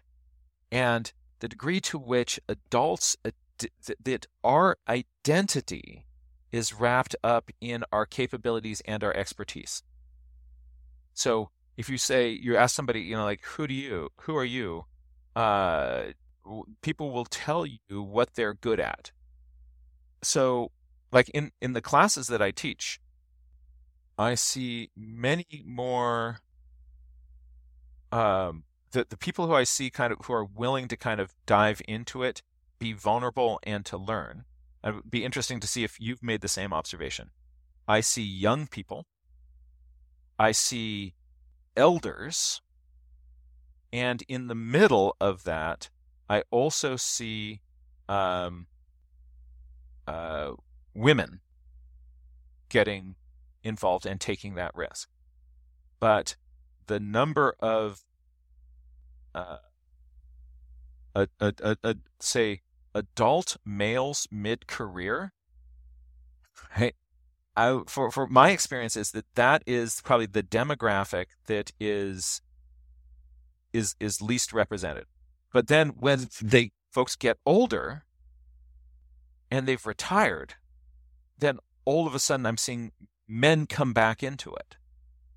Um, and it just sort of thinking about the degree to which in order to grow with anything, we need to be present in and comfortable in that space where we are at this point not an expert. We're new to this green, and that that's that's a vulnerability. And so I think a lot of people opt out of trying new things at that time. And the more that we are aware of that tendency in us, that also you're talking about the idea of permission before. That's a powerful way of giving ourselves permission to take the risk, to take those, to get on the path to grow with any new skill. Yeah, yeah, yeah. That's abs- I I absolutely agree, and I think my observations are also quite similar to that. Uh, I essentially think any conversation between two or more males eventually uh, descends into a dick measuring contest of some kind. It's our our egos and our patriarchal attitudes keep getting in the way of being human, yes. and we don't allow like permission is the right word. We don't, and you know, permission is not just outside. So much of permission is what you give yourself, and we do not give ourselves the permission to do things that might appear and i'm using all of these words in quotes because they are misrepresentations and very uh, skewed ideas uh, things that are not useful things that are not productive things that do not add to the things i already know and therefore help me build my empire or help me build my pyramid a little taller. The idea that everything our life is a single monument that we are constructing and therefore let's not talk about other things right now. This is the monument I'm working on. This is the one that's my ambit, my responsibility. These are such deeply damaging ideas, which they restrict our human experience. They make us lesser people because we make the point of uh, the, uh, you know, it's like that quote, uh, well, that poem by Shelley about uh, the the pharaoh Ramses saying, uh, Ozymandias saying, "Look upon my works, ye mighty, and despair." But around uh, his tomb, like these were the words written on his tomb, but around his tomb there are no works. The sand has swallowed everything, and the fut- eh, the poem is about the futility of human endeavor. But I feel like we have a realization of that at different points in our lives. Maybe it is when our professional aspirations have reached their climax. Maybe when certain other pursuits of our lives have concluded and we know we finally surrender to the feeling that we're not going to get better or we're not going to get bigger, or we're not going to become richer or smarter at this one line. And finally, finally, uh, we allow ourselves, we give ourselves the permission to just be human and just be curious and look to the left and to the right and not just straight ahead. Oh. I, I don't know that poem, and I'm going to. Uh, that's that's one I'm definitely going to be looking up. Let me actually find this poem, and I can read it. All right, so it's a short poem. Here's how it goes. It's written by Percy Shelley in the 1800s. Uh, the poem is called Ozymandias, and it reads I met a traveler from an antique land who said, Two vast and trunkless legs of stone stand in the desert. Near them on the sand, half sunk, a shattered visage lies, whose frown and wrinkled lip and sneer of cold command tell that its sculptor well those passions read, which yet survive, stamped on these lifeless things, the hand that mocked them and the heart that fed. And on the pedestal these words appear My name is Ozymandias, King of Kings. Look on my works, ye mighty, and despair. Nothing beside remains. Round the decay of that colossal wreck, boundless and bare, the lone and level sands stretch far away. Oh. yep. So if that path straight ahead accumulating that that that those monuments. That's what he's, he's spent his life on. Not looking to the right, not looking to the left. Um, you know, our thought process is around this monumentalization of life. Like the purpose is to build a large monument. This is literally a phallic tendency, right? Like we only want to big, big, shiny, pointy things that go high up in the sky. And that's not necessarily the point of life. but it takes it takes different people different circumstances and different life experiences to appreciate that that's not the point of life. And usually uh, people who are not on top of the pyramid well top of the social pyramid as men have been traditionally for so many years they have more opportunities to appreciate that life is about more things than just this. So let me bring in another poem as as the counterpoint to this wonderful Ozymandias poem um, so this is uh, thinking about what is important in life. So for Ozymandias, it's sort of it's it's making the best obelisks you can to celebrate yourself. Um, and this is a poem by the poet Mary Oliver, in which she's finding what's important. And what is she doing? She's going to be looking at a grasshopper. so this is her poem, The Summer Day. She says, Who made the world? Who made the swan and the black bear? Who made the grasshopper?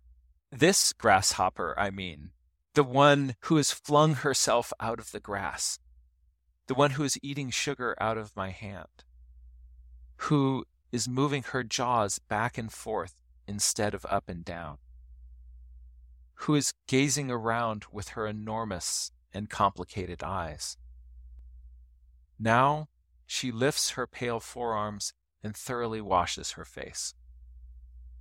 Now she snaps her wings open and floats away. I don't know exactly what a prayer is. I do know how to pay attention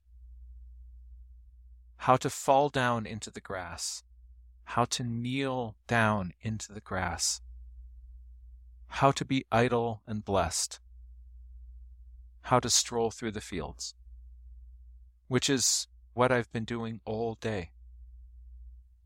Tell me, what else should I have done?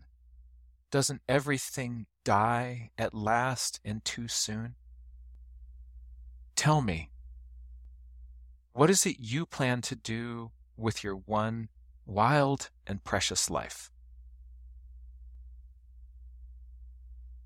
Beautiful.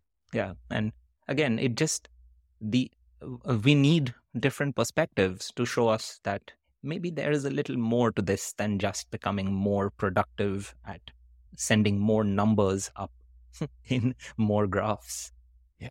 So, uh, Jack, I want to talk about uh, so many other things about nature journaling and nature stewardship as well. But uh, this is a good point for us to take maybe a five minute break. Let's refresh ourselves.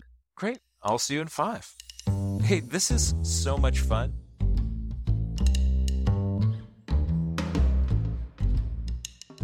I hope you've enjoyed the episode so far. There's a lot of excitement on the other end, so don't even move at all. Give me just a moment of your time to speak about my sponsors. My sponsors are, of course, listeners just like you. This is an independent podcast produced, managed, run, mismanaged just by me, all by myself.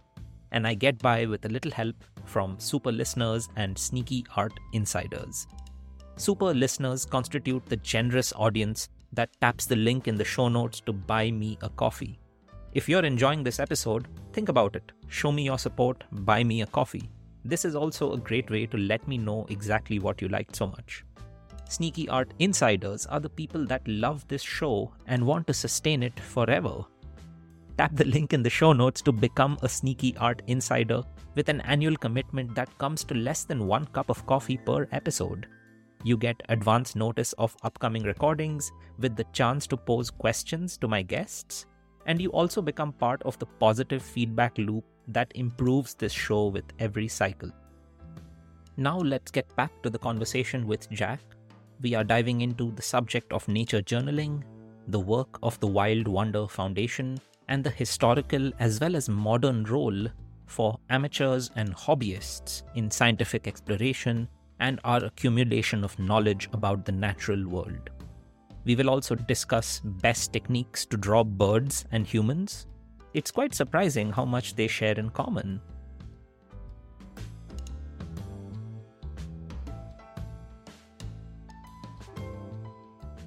I was uh, looking at transcripts from the Hidden Brain episode to try to Mhm. figure out if um, they talked about the Challenger or 9 11.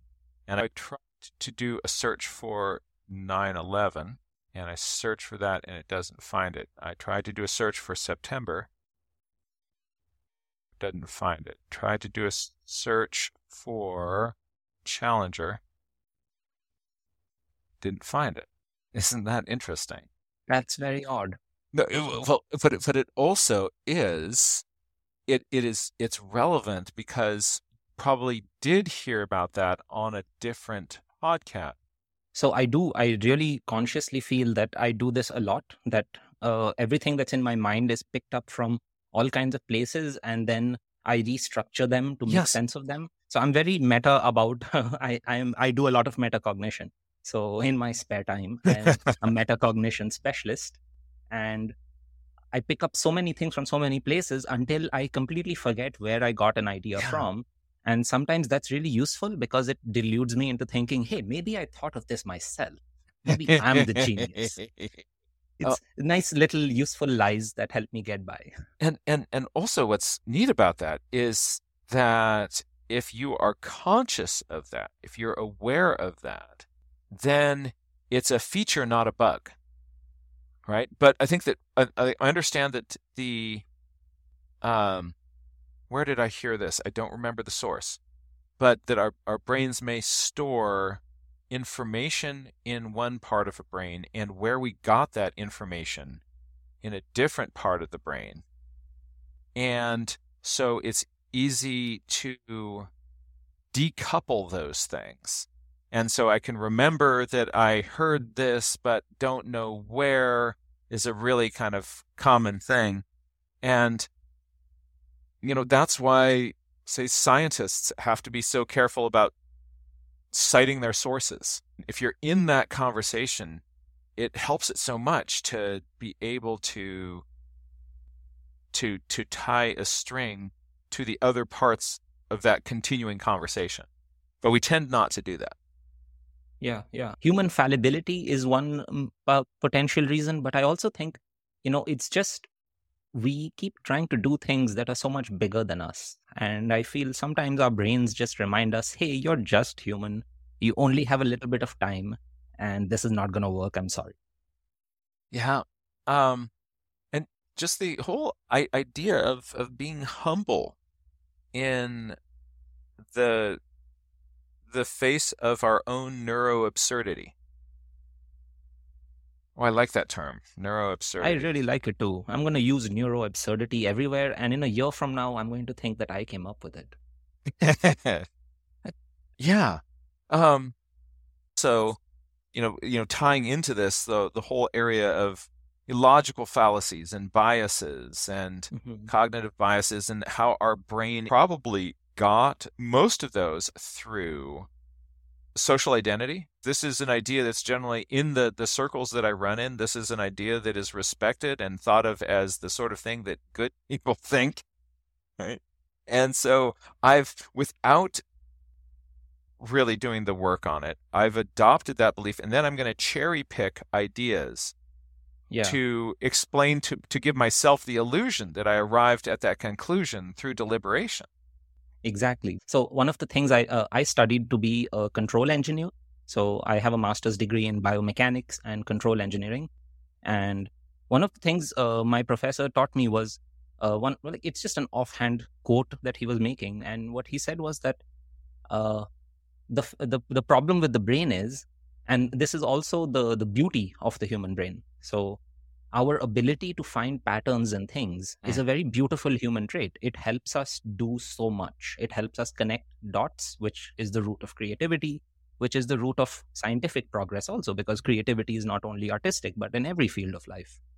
But it is also our curse because we cannot accept that something, sometimes those dots do not connect.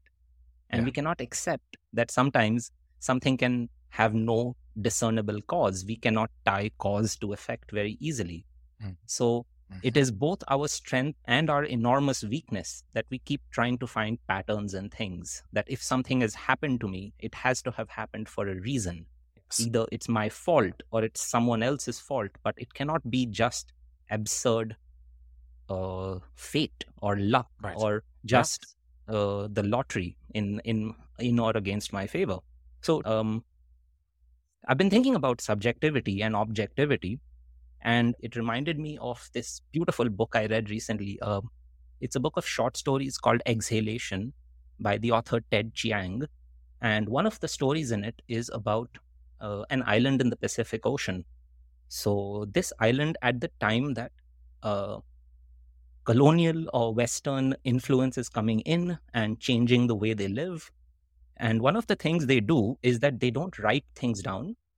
And one of the things they do is when you have a crime or when somebody has to be uh, tried for a crime and there are eyewitnesses, the eyewitness can change their testimony. So the eyewitness is not required to tell literally, objectively the facts of what happened or narrate the story without you know, taking themselves out of the picture, just objectively narrate the facts. The eyewitness is sharing with you their conclusion almost. They are sharing the human experience. So if 20 years down the line, the eyewitness changes their opinion, then that is the new eyewitness account. This is just a small part of the story, and the story is about this conflict between the objectivity being ushered in by the written word and there is some problem over who is going to succeed and who is going to become the head of the village and how those negotiations between uh, various local political powers is going to pan out. In this new world where things are written down on paper you have to say who is whose son and what is the law of succession. And it is conflicting with their old way of dealing with the world and thinking about time thinking about relations thinking about what is the human and what is the how. So the, at one point, uh, one of the characters in the story expresses his amazement at how some words written on paper can matter more than what he's saying that he's you know his his account. And he cannot accept that that is the truth and he is not the truth anymore. So it's it's a very interesting dilemma. And it's one thing that we've sort of just internalized and moved past in our world because what's written down is the truth. And we have this sense of objectivity which conflicts with ancient ways of living uh, but these are all sidetracks. This is, we haven't gotten back to our conversation, so to say. But sometimes those sidetracks are just so much fun. The best, right? Yeah. yeah. Let's keep taking detours. Uh, but on this subject. Firstly, the reason why I really knew I wanted to reach out to you and talk to you was how the heck does somebody draw birds? Because usually I find them in the sky, very far away from me. If they're not in the sky very far away from me, I find them on trees, obscured by leaves and usually not in clear sight. So just take me through this process of going out and drawing a bird. How does it work? So, uh, when you come on down here to the San Francisco Bay Area, we're going to go out and draw some birds together. And what we'll probably do to get ourselves started is um, go out to a, uh, a a marsh where there are ducks and geese of various types swimming around in clear sight. And uh, some of them are napping on the sides, on the banks. And um, with those ducks, it's essentially a still life. Mm-hmm. it's it's holding still for us. Um, and so we start with that, and then we can move into um, one of the ducks that is out in the open water there. And what it's doing is it is going about a series of behaviors. It's feeding. Every once in a while, it tips up and the little duck butt pops up into the air. And then it pops its head up and and then does it again and does it again and does it again. And so what we do is we would start sketching you know, one pose, and then it would move out of that pose. And for some reason, if you try to wait for it to come back into that original pose at that moment, they never do. Mm-hmm. But if you just kind of like, oh, here's a new pose, and I'm going to draw that. And then, oh, there's a new pose, and I'm going to draw that. And then there's a new pose. And you flow from one to the next to the next to the next the goal here is to try to kind of have a minimum of this feeling like, oh, you just moved each time it moves. So you've got several different drawings going. And then when it comes back to a position that you saw started earlier, you're just going to, as seamlessly as possible, kind of flow back into that drawing. And so instead of, say, gesture sketching when the person's going to do this for a while, then you're going to do this for a while, these are constantly moving, but they are going to come back to a bunch of these same poses again and again. And the drawing that you get the furthest along on will be the most characteristic posture of the duck. And you don't have to finish any of these drawings. Um, another strategy is to just like, well, just take a look at the head or maybe the beaks of the ducks. And there's a bunch of different types of ducks out here on the pond, but you know, each species actually has a different kind of pattern on their beak. That one's yellow with a little black tip. That one is black with a little white line around the end of it. That one has a bright blue bill. And mm-hmm. so we can, if by just sort of taking a little bit instead of that whole, you make your life a little bit easier just by taking a little nugget. I'm going to try to catch that. I'm going to try to catch that. I'm going to try to catch that. So there's a number of strategies that you can do. Can do the same sort of approach if you're looking at shorebirds. So they're they move, but then the tide gets high and they all take a nap. They're just taking a nap. And every once in a while they move their head around. And then the tide goes back down and then they're moving around, but they're staying in your view. So that's another place where the birds are being cooperative. And something that's neat is that it's because they can fly away at any point that they're actually safe sitting there in front of you. If you're looking at mammals, every once in a while you sort of see a deer at the edge of the clearing, and all the rest of the mammals are hidden. Mammals, mammalogists get really excited when they find an animal track or some scat. Like, oh, look, animal evidence, you know, mammal evidence. But the bird watchers are watching the birds do all these things all the time right out in front of them. And it's because they can fly that they don't have to hide from us.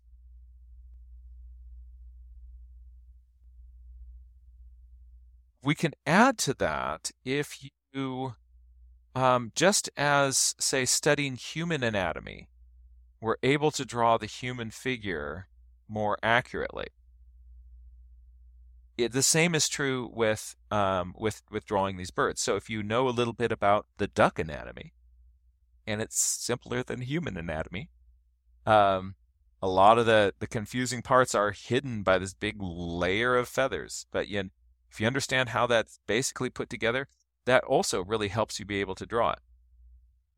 And once you cut your teeth with those sorts of things, then we'll go for a cooperative bird over there in the bushes. And eventually you can get yourself to the point where there's a bird that's really active and it's bouncing around inside this bush, and you get a glimpse of it here and a glimpse of it there and a glimpse of it there. Um, and you'll still be able to construct a drawing of that based on those different views. But that comes from having spent time sort of practicing drawing things that are moving, understanding the anatomy, and just putting in a lot of pencil miles. The pencil miles make a huge difference with that. Um, and there's one other trick that I, I think bears mentioning, and that is a trick from psychology called the production effect. And the way it works is that if I am looking at, have you ever had the, the, the experience where you're looking at something, maybe there's a duck on the pond, and now I'm going to go draw it, and I look down at my piece of paper, and your brain goes blank. Right? So, so that like I, I like okay, uh, yeah, I, and I've got nothing. So to get more stuff stuck in your short term memory. The production effect is incredibly powerful. And what you do is you're looking at the duck, and what you're going to do is say out loud every detail that you notice about the duck. So if you see something, say something. So I, I observe this, I'm going to say it out loud. Next thing, I say it out loud. Next thing, I say it out loud. That I also will sometimes imagine myself patting the back of the bird physically kind of running my hand down its head and back, kind of kinesthetically um, giving that bird a massage. I'm actually physically moving my hand when I'm doing this. And then the angle of that head and body sticks in my mind in a much more visceral, fundamental way. Right. Yeah. You're you're taking what is just sight and you're making it a kind of pseudo multisensory experience in order to absorb it more deeply. Exactly. I, I like a lot of this because this is very similar to how I approach uh, drawing people also because I draw people in the wild of the urban landscape. uh, I love to draw people from a corner seat in a cafe and looking at the traffic light because I know I only have 10 or 15 seconds and then they're oh. gone. So I don't have any moment of hesitation allowed. I don't have any time for second thoughts. I can only get into it now, this moment, and I can yes. only finish it in the next uh, 15 second window. If if I'm being generous, 15 seconds is a lot of time actually, but I have to jump from instinct to instinct, and I shorten this time of that looks interesting to the moment that I begin to draw it. And closing this gap, I have found in my experience to be really, really important uh, to shut down these stupid voices saying, Can I draw it? Oh, how would I draw it? Oh, what would it look like? You can't wait for beautiful things to stand and pose for you. Uh, this is this is another part of what you said that I really loved. Uh, it seemed like a subliminal way of understanding so much more than the act of drawing. You learn to embrace the uncertainty and chaos of your world. Things will change. Things are yes. not going to line up for me to draw them. I will have to make do. And in the process of doing this, in the process of accepting this fact, or that I'm just in the sea. So I had this uh, first, uh, like what comes to mind is the first time I went scuba diving, and I I'm, I'm I can swim, so I'm comfortable underwater. But uh, scuba diving, the first dive was very difficult for me because I wanted to be in control. I wanted to know that if I'm looking in this direction and stand, standing suspended in the water, I am not going to bob left to right. I'm not going to rotate. I'm not going to go up and down. I want to be still. And the only way to be still in the water is to accept that you cannot be still in the water, that the waves underwater waves are going to push you, that your breathing is going to move you slightly up and slightly down in the in the depth, and that you cannot be perfectly in control of every moment. But once you accept that, you learn that you can still get things done. And this this was a very profound realization for me and it has helped me to also then later approach the idea of drawing things that are moving drawing things that are fleeting and capturing those things which otherwise i would not have.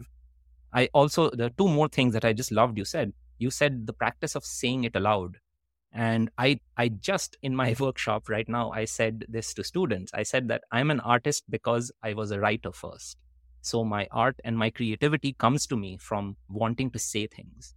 So when I look in the distance and I see a scene, complicated scene in the market, all these people shopping, this is what I see. And I have to say it to myself in order to know how to draw it. I have to say it to myself that I'm going to draw two people bent over a table while the vendor looks at them and they have jewelry in their hands. And this sentence gives me the information that I'm now going to depict visually. And once I have this sentence, almost like a prompt, it tells me what I'm supposed to draw, but it also tells me what I don't need to draw because it doesn't figure in this mm-hmm. sentence. Mm-hmm. It didn't figure in what I said aloud. And what I said aloud is my curiosity.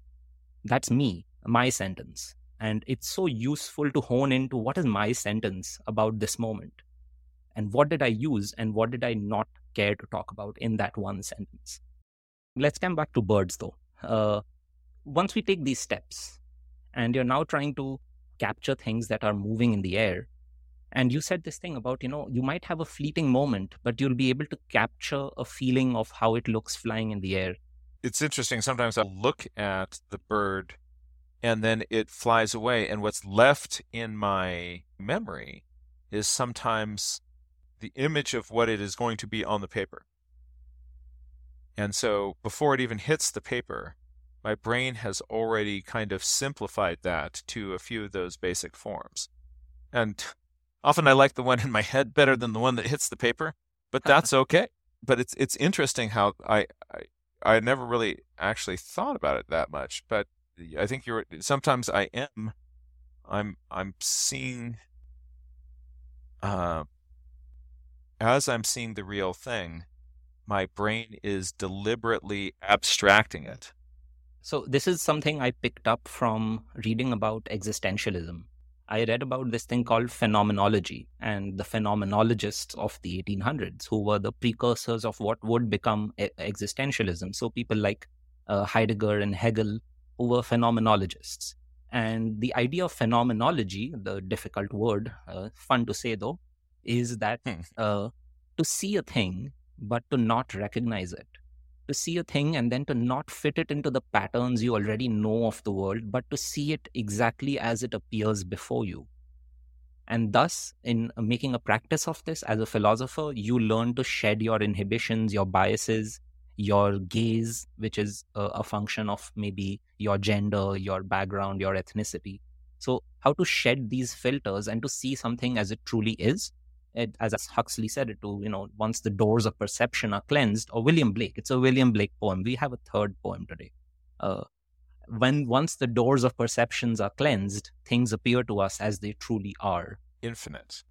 And this is also, uh, for anybody interested in trivia, this is how the Doors, the band, got their name, because I think Jim Morrison read this poem about the doors of perception. I want to uh, link to what you said about journaling when back in the 80s when you started journaling your mother gave you a, a, a journal that she saw somebody else use the same journal the same pen? Oh, I, before we jump there i just wanted to, to tie into what you were what you were saying there because i think it's it's interesting to sort of think about the process of drawing and phenomenology because some uh, some techniques that artists use a lot uh, such as looking at negative space, a negative shape. You're trying to get your brain not to look at the bird, you're looking at the non bird. When I, I, I, wrote a book called uh, Drawing Birds, and it's surprisingly about drawing birds. And in that, I broke out sort of like here's my step by step approach of how I go about constructing a drawing of a bird. And I would look at the axis of its body and put in masses for its body and its head, and then wrap some lines around that. And it was an effective way of getting a drawing of a bird. The resulting bird, I started to feel, was beginning to feel a lot more formulaic. And it felt like a bird that had been derived through this process. And sometimes it wouldn't have that that je ne sais quoi, that that that that crazy birdness of the bird. And so I then changed after the book was published. I changed my approach to how to draw birds. And I now start just by I look at the bird and I look at the negative shape along its back and behind its head. And then I'll sort of put in a little mass for where its head is, and then I look at the negative shape in front of the bird. So it's negative shape, a little bit of a positive shape, and then a negative shape right at the start. Right. That's... And the, the birds that come out of this look so much more alive. Right. Yeah. I love that. So uh, here's how I uh, approach it in the things that I draw that I have a lot of trouble drawing hands. But what if I didn't think of it as a hand? What if uh, I looked at the whole arm as just this shape, which is away from the shoulder, and I look at the negative space between arm and shoulder? And if I can show you that negative space, I've pretty much drawn an important curvature of the of the arm that I would mm-hmm, not have mm-hmm, otherwise been mm-hmm. able to if I was predicated on this idea that I'm drawing an arm. And you know what you said about uh, going at it step by step, building up these forms, and then it looking like not not having the je ne sais quoi of the moment. What you're drawing is an amalgamation of all the birds you of the bird as you know it in all the images that live inside your mind. Yes. But not the bird that is right in front of you right now. Yes. So one of the yes. quotes that you you made with uh, Danny on his podcast I found interesting was that this is what bird books are about. They draw a bird and they call it the bird. But every bird is different even within a species. So you are drawing a very particular bird that is in front of you and how do you knock out those images that keep flooding your mind from all the you know the bird books that you've read yeah and so since I changed my way of drawing birds, it then has rolled over into it's changed the way that I draw mammals. It's changed the way that I draw all these different sorts of things because I try to get a negative shape and then you can hang some positive shapes from that. But if they're on this little armature that is these negative shapes, that's going to do so much to carve your bird, flow your bird. Um, yeah. So it didn't change too much of my book. I think that if I could do a second edition, I would change probably make these significant changes on you know a, a, it's, it's a handful of pages. There's lots of other stuff about bird anatomy that hasn't changed. And and isn't it fun to watch our process with metacognition to be able to watch our process mm. change? Yeah, yeah, absolutely, yes. And uh, this is something that I really like about uh, the pages of your journal that I was able to look through online. That there's so much active thought happening. There are there is a time when you start to draw it and then you decide you want a different or you're you're just simply the bird changes its angle and you decide to pursue it from that new angle and there are four or five incomplete sketches before there is a complete yeah. sketch on the next page and this is this active process of you thinking it out and not only thinking it out in terms of how to depict it or how am i going to get this done but also little things. Like i as coming from somebody who doesn't know bird anatomy at all what i take from it is little ways of solving these little problems. How am i going to deal with how its neck curves? How am i going to deal with that beak? What is the solution for how its body curves down towards its legs? And uh, you're just solving those you're finding little solutions and then it results in the final drawing that comes out. And none of this is planned. All of it is simply by following what you have in front of you and faithfully executing, you know, the best you can from what you see. And and trying to give yourself there's permission again. Give yourself permission to believe the bird. Yeah. Right. And over the images that are already in our mind Right. And those those images in a, in the mind, actually having studied the anatomy is really really helpful. But then being able to let that go and to work with the shape that I actually see. Yeah. So now my approach is I start with these sort of uh, phenomenological approaches of, of these negative shapes. And then I will get constructivist off of that frame. Whereas I used to start by being constructivist, you know, blocking in here is the form of the head. Mm. And then kind of tuck in a few little details by looking at negative shapes. But again, that gave me a lot more birds that were just doing what my brain thought they should be doing. I, I, I made drawings that looked like my drawings. Now, let's get back to these early drawings. I'm very curious about uh, you starting to journal in the 80s as a young person because of one fundamental difference the lack of technology. Oh, let's, before I go into the question, I think your daughter wants yes. your attention for a bit. Let me. Can I help? Oh, um, the I'm, I'm still doing the the the the, the podcast. Um, we'll we'll probably be um having conversation for the next forty five minutes. Thank you, honey.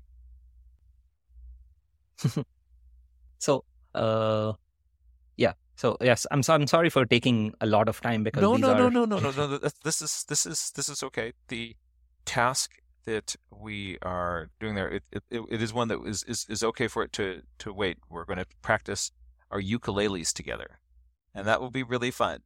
But, um, and the, so I, I, I told her I, this morning I was going to have a, uh, a conversation with you. And I said that when, when that is finished, if I'm working at my computer, um, she can uh, come in and I gave her a a, a, magic wand, and she could zap me with the magic wand. Oh, that's what she was holding. That's right. So it's a magic wand. So, you, so she could zap me with the magic wand, and then I would leave my computer, and we would go and, and work on, on our projects together. But it, but first we, we get to have I'm going to have this conversation. But see, the magic wand doesn't really work until our conversation is over. But then that on all the sense. rest of the stuff that I'm doing on my computer today, um, mm-hmm. her magic wand has dibs on my time. Ah, excellent. That's a great system. I like it. A, a little bit of absurdity is just so much fun. And, and I've also started adding a little bit of absurdity into my nature journal. And actually, my daughter has been really instrumental in, and it's been really good. It's been really good because sometimes my, my, my journals, I kind of would get into this sort of like, I'm a scientist and I'm being analytical kind of mm-hmm. mode, and that's fine. And it's got its place and it's useful, but it is not all that we can do, right? Right. And so um, she has a stuffed harbor seal puppet named Morp. And Morp is is is really fun. Um, we have a lot of fun with it. I believe he went to the Galapagos with you. Morp went to the Galapagos. That's right. And what she inspired me to do is she said, We want you to bring Morp into your nature journal. So Morp ended up as this little character, this little harbor seal who pops up in my nature journal and gives commentary on things and has has opinions about stuff or maybe makes another observation or is is also kind of sometimes a kind of a metacognitive voice um, often also injecting a little bit of humor into it.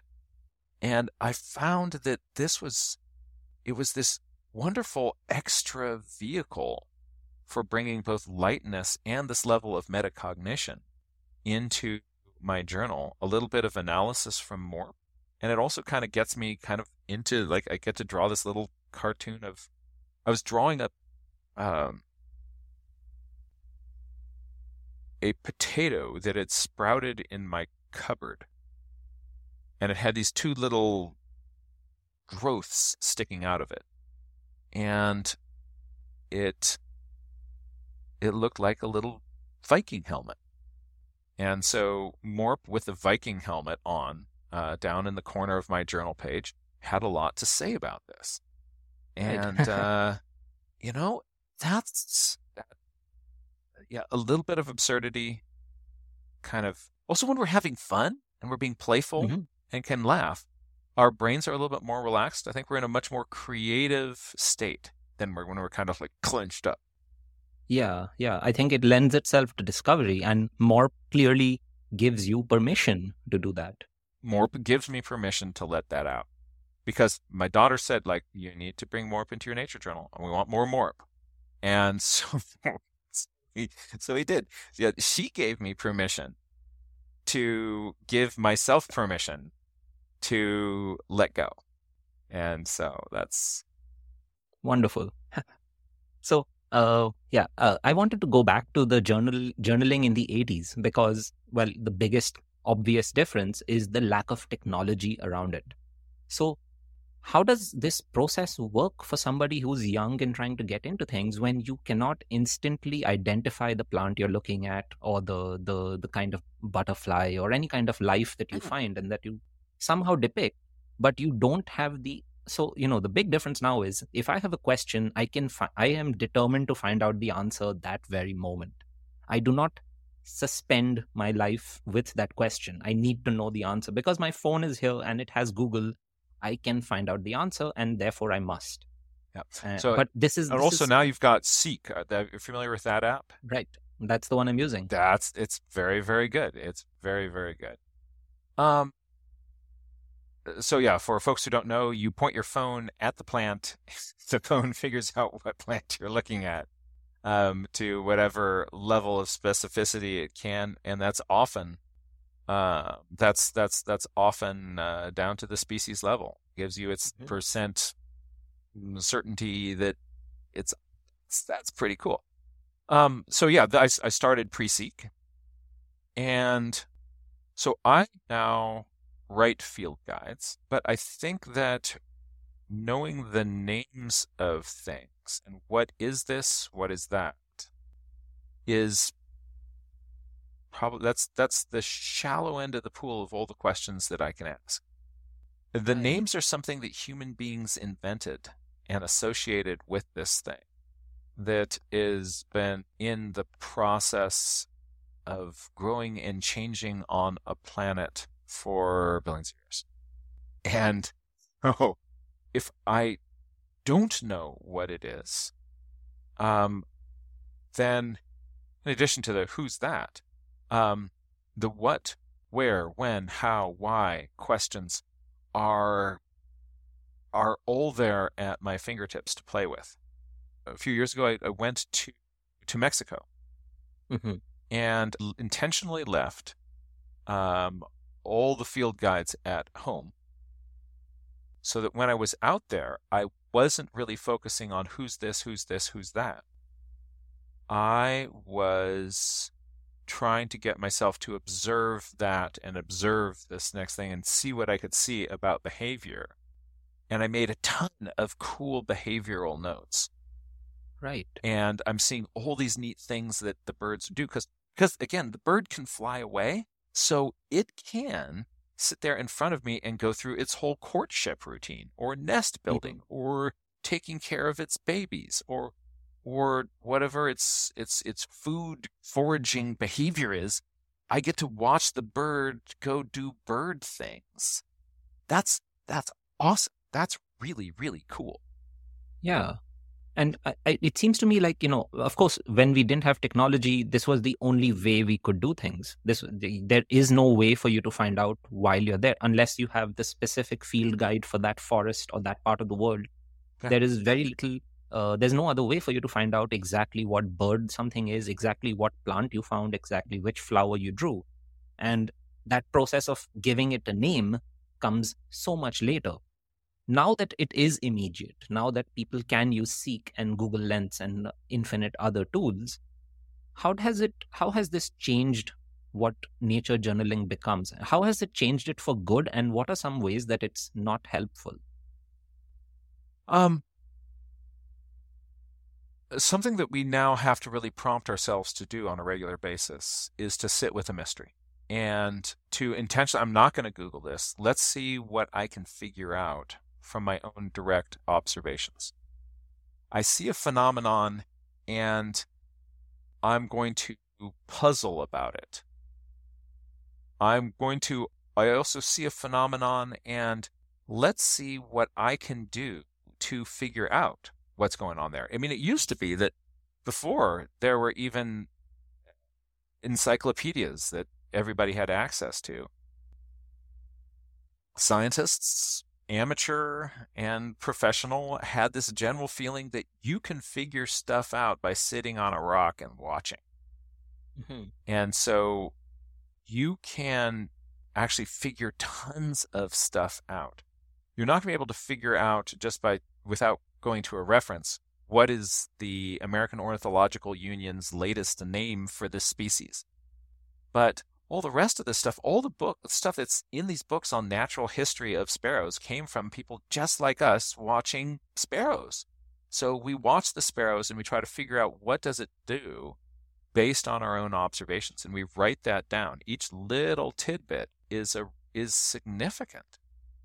And um, so something that I now encourage people to do is to uh, not worry about what it is, but try to figure out how much of the story that is happening here they can figure out by their own direct observations.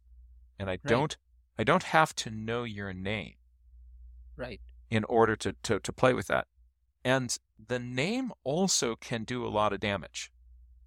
And part of that is uh, something called the, the Zeigarnik effect so the, the effect is really cool.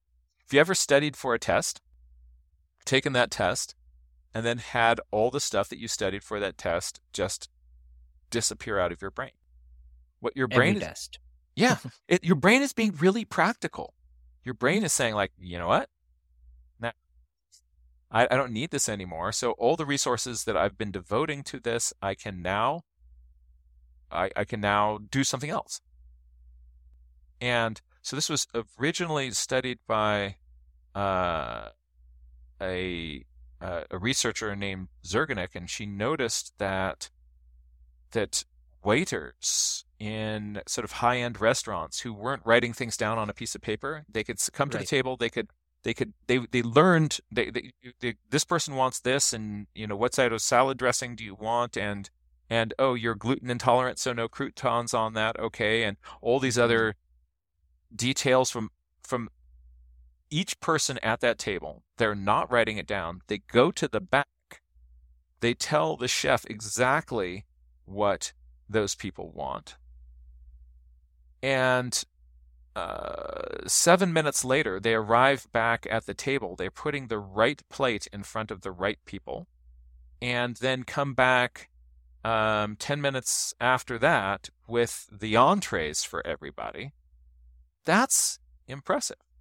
Yeah. And and also the next step, which is to completely forget about it so that you can take a fresh order. That's right. And what she found is that that the person's memory for this was incredibly good until they got the check.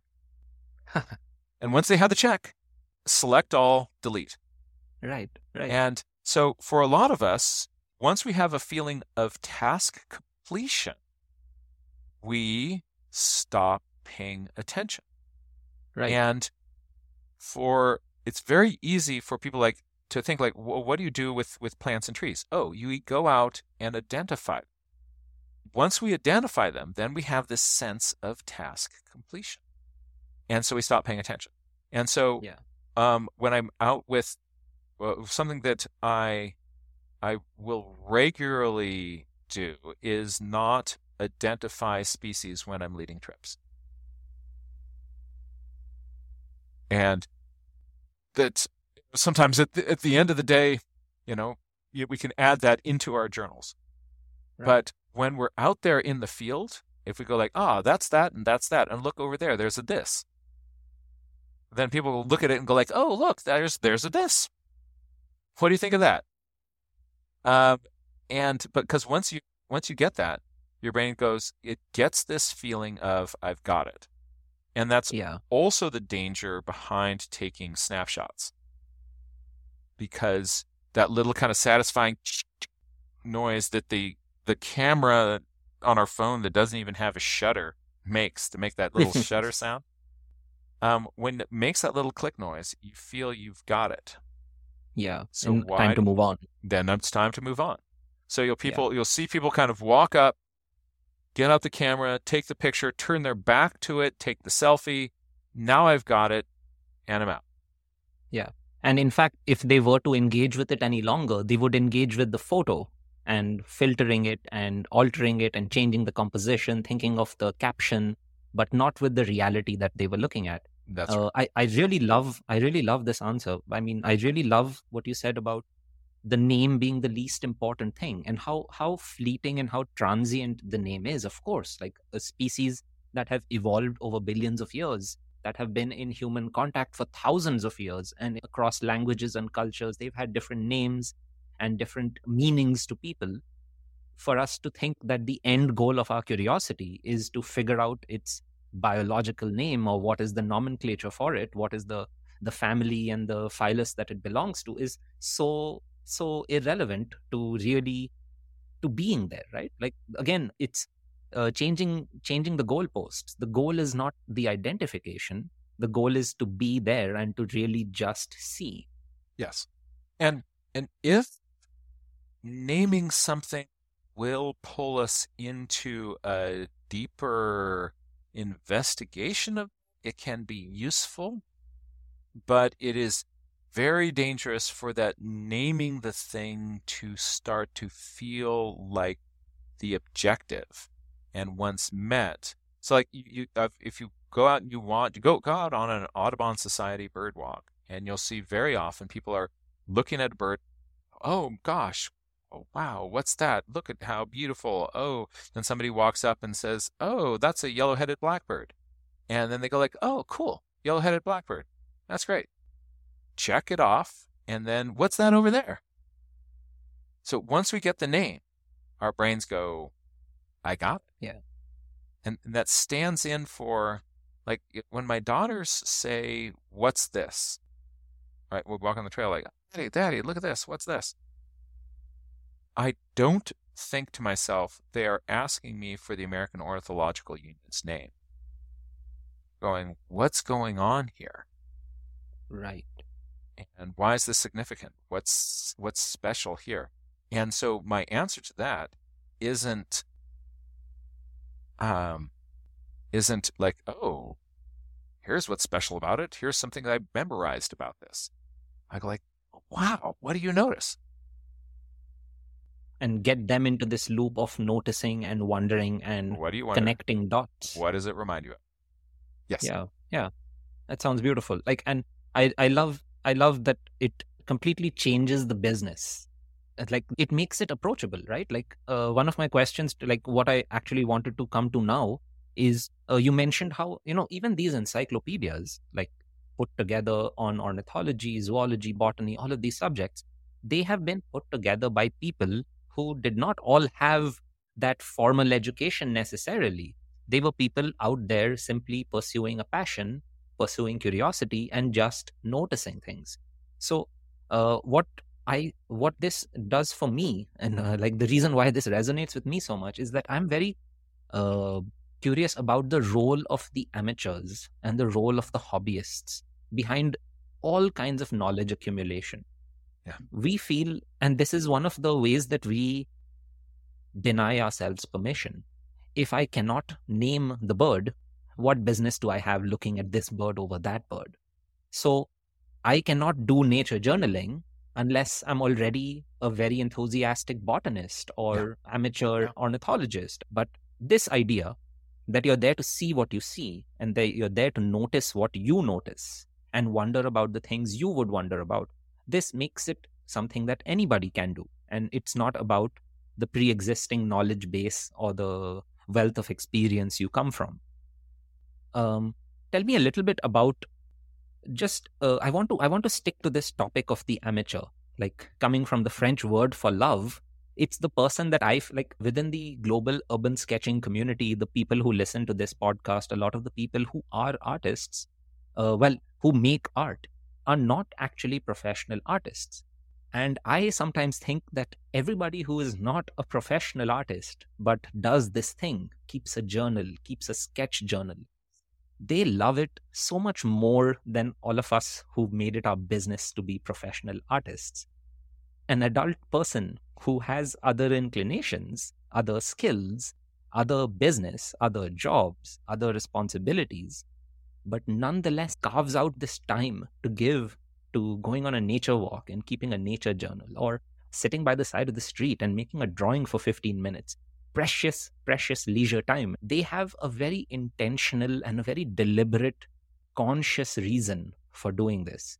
They know what their love is about. I would say that the the person who's really experienced, um, you've got all this background knowledge, and the challenge then is not just to see what you expect to see but to challenge yourself to find new wonder in whatever is in front of you. Find a new mystery. So I like to, if there's a bird that I've seen before, my challenge for myself is to notice something about it that I've never noticed before, or to ask a question about it that I've never asked before, or to see a new behavior, um, or or even if everything that I've I've I've I've seen is familiar, can I think about it in a different way? That is asking a new question or a it reminds me of that is going to stretch my brain to think in a different way. So for the the juice for neuroplasticity is um, getting yourself outside of your comfort zone and pushing yourself. Um, if you're just doing what is is easy for you, um, you're not going to be growing your brain. So the formula for neuroplasticity to grow new synapses in your brain is repetition with effort. And so I want to be pushing myself deliberately outside of my comfort zone. Um, the same is true for the for the amateur, the person who's just starting. So I've noticed, I've, I see this bird, it's doing this weird thing, and it keeps doing this again and again and again um, by documenting that, I am, we might, you know, we're, we're expanding our understanding of, of, of behavior. Um, and there are lots of interesting ways also that amateur scientists can contribute to a larger scientific conversation. A lot of people who are nature journalists like to get involved in citizen science projects. And yeah. there are, you know, from, you know, finding a bird and just putting it in your phone and then it's geo-referenced and date stamped and then we've got millions of observations all around the the, the world uh, uh getting better real-time information about what is where when and that's really really cool. Yeah. You're also doing it not just for science but for yourself. So let's say i make an observation about a bird and I see it doing this behavior. And that's new to me. And that is something that other scientists have already observed. It doesn't make this not a valuable observation. This was figuring stuff out from my own direct observations. And that pulls me in more tightly into the whole mindset of I can figure stuff out by making my own observations, not having to, um, not having to rely on um, the argument from authority that is Google. Um, changing tracks, uh, nature journaling, amateurs, hobbyists, experts, and coming together to to build a wealth of knowledge. So uh, recently, I live right in front of this beautiful park in Vancouver called the Queen Elizabeth Park, And recently I was walking through it and I saw an interesting tree and I just stopped to look at this tree. And someone walked by and then they looked they looked at me looking and they stopped and then they asked me if I'm a student of uh, zoology or botany or something like that. Basically, why are you looking at this tree? and I said, oh, no, I'm an artist. I'm just curious to see the tree and the lines. And he told me about the park. And he said that uh, this park is special because uh, it was commemorated by Princess Elizabeth when she was a princess in uh, the 50s. And uh, she uh, it, it has trees from all over the Commonwealth. So all the trees from the different corners of the Commonwealth have been brought and planted here. So you can walk in a line and you will see trees from South America, trees from Africa, trees from India, and trees from other parts of Europe, all, all living together. And that's what was fascinating about it. And he gave me a link of a website in which somebody had marked each and every tree, which species it is. And this tree library is now available as a Google map filter. So I have it on Google Maps. Every time I go into the park, I just go on Google Maps, not even a fancy app or a website, and I can see exactly the trees that are around me. Everything is marked. And I was thinking about how this sort of thing happens and how we build on knowledge and how that knowledge gets formalized and you uh, you speak about this too uh, a part of your goals in your work is this act of nature stewardship so take me on this path from journaling to stewardship? How does it work? And how do how do individuals become stewards of nature? What does it mean? Most of my life i've been involved in one form of nature or environmental education or another. And in doing that, my goal was to help people fall in love with the world, fall in love with nature, to the point that we'd be motivated to step up to take care of it, to protect it. Because there are things that we don't protect, protect if they're not valued to us. Um, there are lots of other interests that will come to play. And that has spelled doom for species across the planet. Currently in the middle of a massive extinction event that is on the scale of the Earth being hit by an asteroid. And this is caused by the asteroid of our species. Now, some people try to motivate people to try to act on this by describing the size of the asteroid, by recounting species loss and all these sorts of things. And I think that is, in some contexts, useful to know. But I don't think that, I think that that makes us sad, and then I think it makes us indifferent if we don't have a larger framework that that fits into. What I wanted to do is to help people fall in love with the world. And so, how do I do that? I thought about this for a long time and, and had to, I had to come up with an, an active definition, a working definition for love. Well, let's figure out what is love. And here's my working definition I believe that love is the act of sustained, compassionate attention. Attention is love.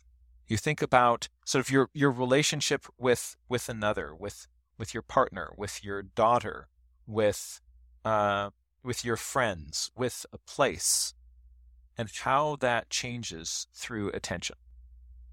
Just like, like what happened to me in the Sierra Nevada as I was painting those plants. It was through that act of attention that my relationship changed with that place and those organisms to the point that mm-hmm. I couldn't pick the flower mm-hmm. because of the attention that I paid. And that that's my work. That's my mission.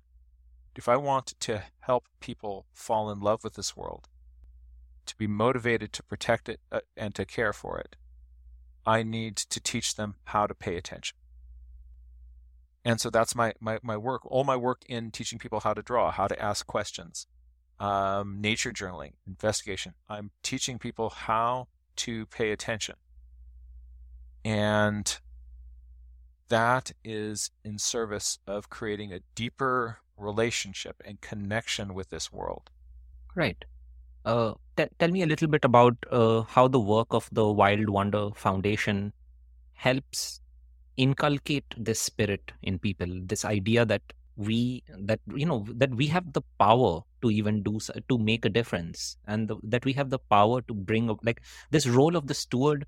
It feels again a matter of permission. Do I have the authority to do this, and do I have the ability to do this? Both of those need to be answered in some way and we seek examples from our world that will help us know the answer for am i allowed and can i so yeah. tell me a little bit about how this works so yeah we, we have to motivate people to want to do it and then to help people see that they can once they do want to and and ways of, of, of doing that and we can do that in lots of, of different ways so a part of this is we're trying to make the barrier for joining and getting involved really, really low. So it's easy to start, get involved. There's a low floor and a high ceiling. Once you're in, you can just kind of keep growing and growing and growing and growing with it. And to create resources to help you do that. So to find, to help you find mentors who can help give you examples and encourage you and to teach you. Um, to and have that be appropriate for different age levels and different types of communities. So homeschooling groups, regular classroom groups, um, adults, elders. Um, what does it look like when you kind of get involved in all of these different levels? Um, people who have um, or their physical access to to to nature or to nature journaling is is limited. How do we how do we address this? Um, also, creating a system that is going to support the mentors who are supporting the people who are doing this. So, how can people who would like to find a mentor, how do you help them find their person? how do you help support the mentors by exposing them to an audience who wants to work with them? Right. And we're not at all in competition with each other. The more of us that are doing this, the more it normalizes this way of engaging with the world and working with each other. And that is uh, that just sort of builds the the whole movement. Also, what right. we're doing is we're building relationships with each other. And alone we're weak in anything. Together we are much more powerful and inspired and inspiring. Um, the relationships build a platform for the possibility of kind of collective action towards what is going to make our community better. Um, so we're trying to create forums for people to talk to each other, to connect with each other. Um, Pre Wild Wonder, our resources we we'd basically been using Facebook as a as a way of kind of creating a community forum, and there's maybe forty five thousand people on there doing that. Great, but that also has its real limitations as a community forum.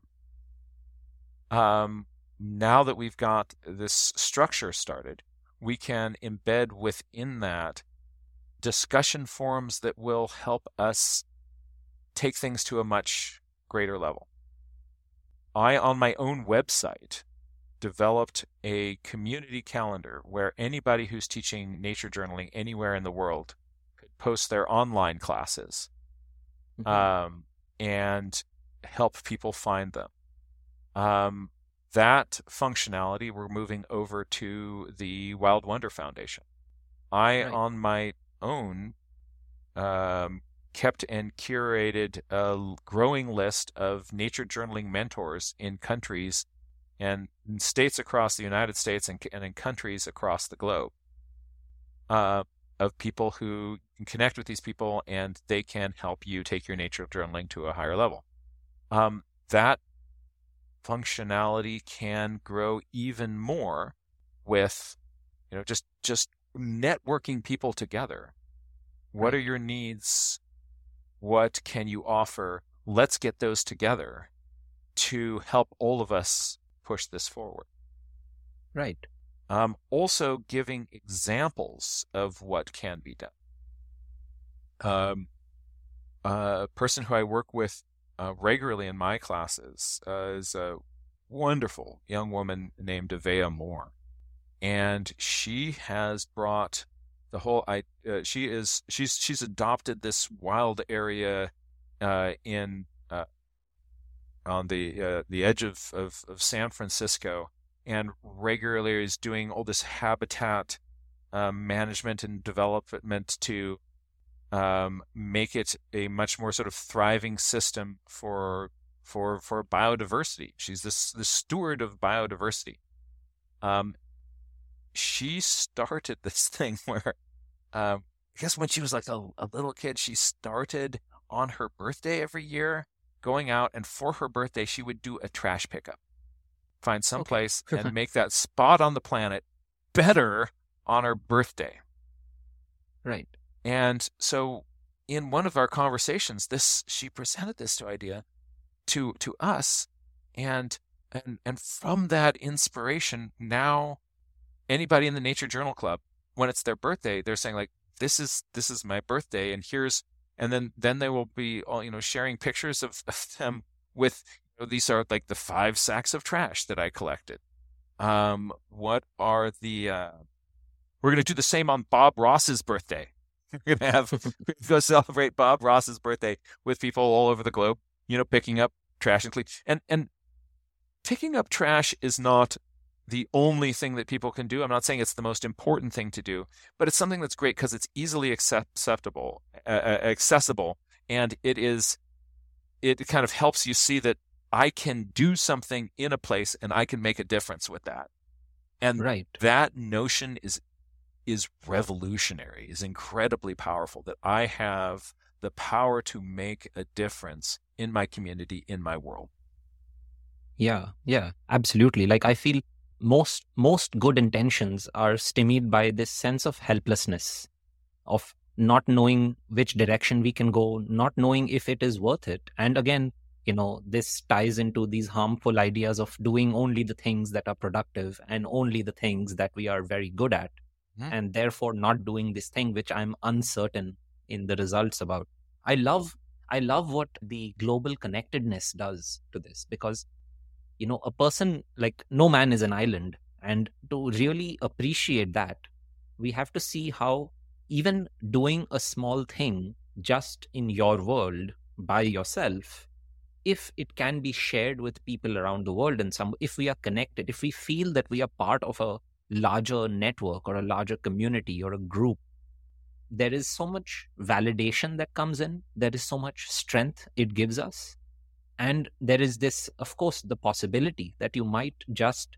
inspire another person to take action yeah. and start this this cycle yeah i uh i actually talked about that in um, a series of videos for classroom teachers of short 15 minute videos that uh, teachers could show in their classrooms uh, and 40 of those so that do one each year each week during the school year and they build nature journaling skills step by step by step over the course of the year and uh, it's called the Nature Journal Connection. And link to that from my website and also the Wild Wonder Foundation. We're going to kind of host that also there on that website.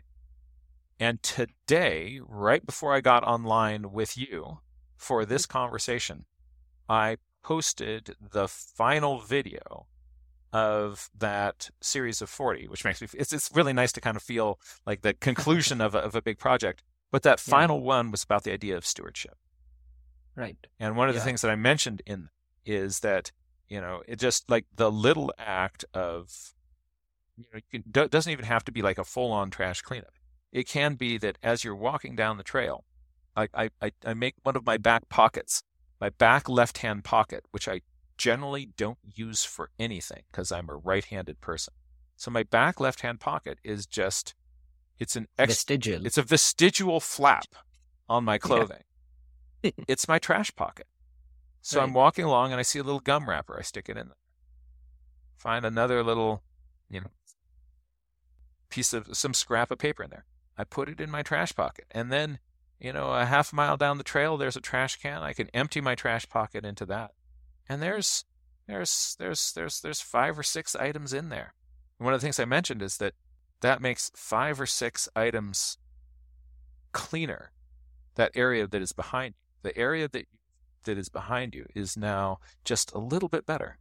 That's an interesting concept. The other thing is that somebody might just see doing that as you're doing that and kind of go like, oh, um, that motivates me to next time I can try that myself. Yeah. And the uh, so we, we're we're trying to be by creating the community, we're allowing people to cross inspire each other. Yeah, and and it's an immensely powerful thing. I was reading about uh, the theory of rules versus norms, and rules are things that you tell people they have to do, and usually if you break a rule, there is some kind of punishment involved. That's the idea of it being a rule.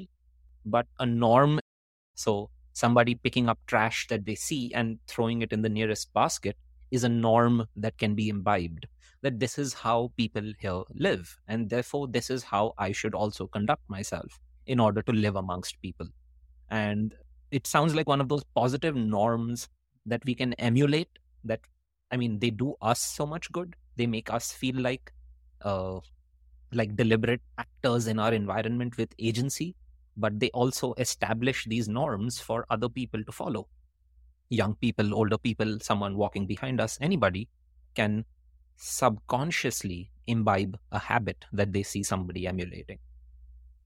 And that's that's right. So yeah, the rules we're told that we have to do it by an authority.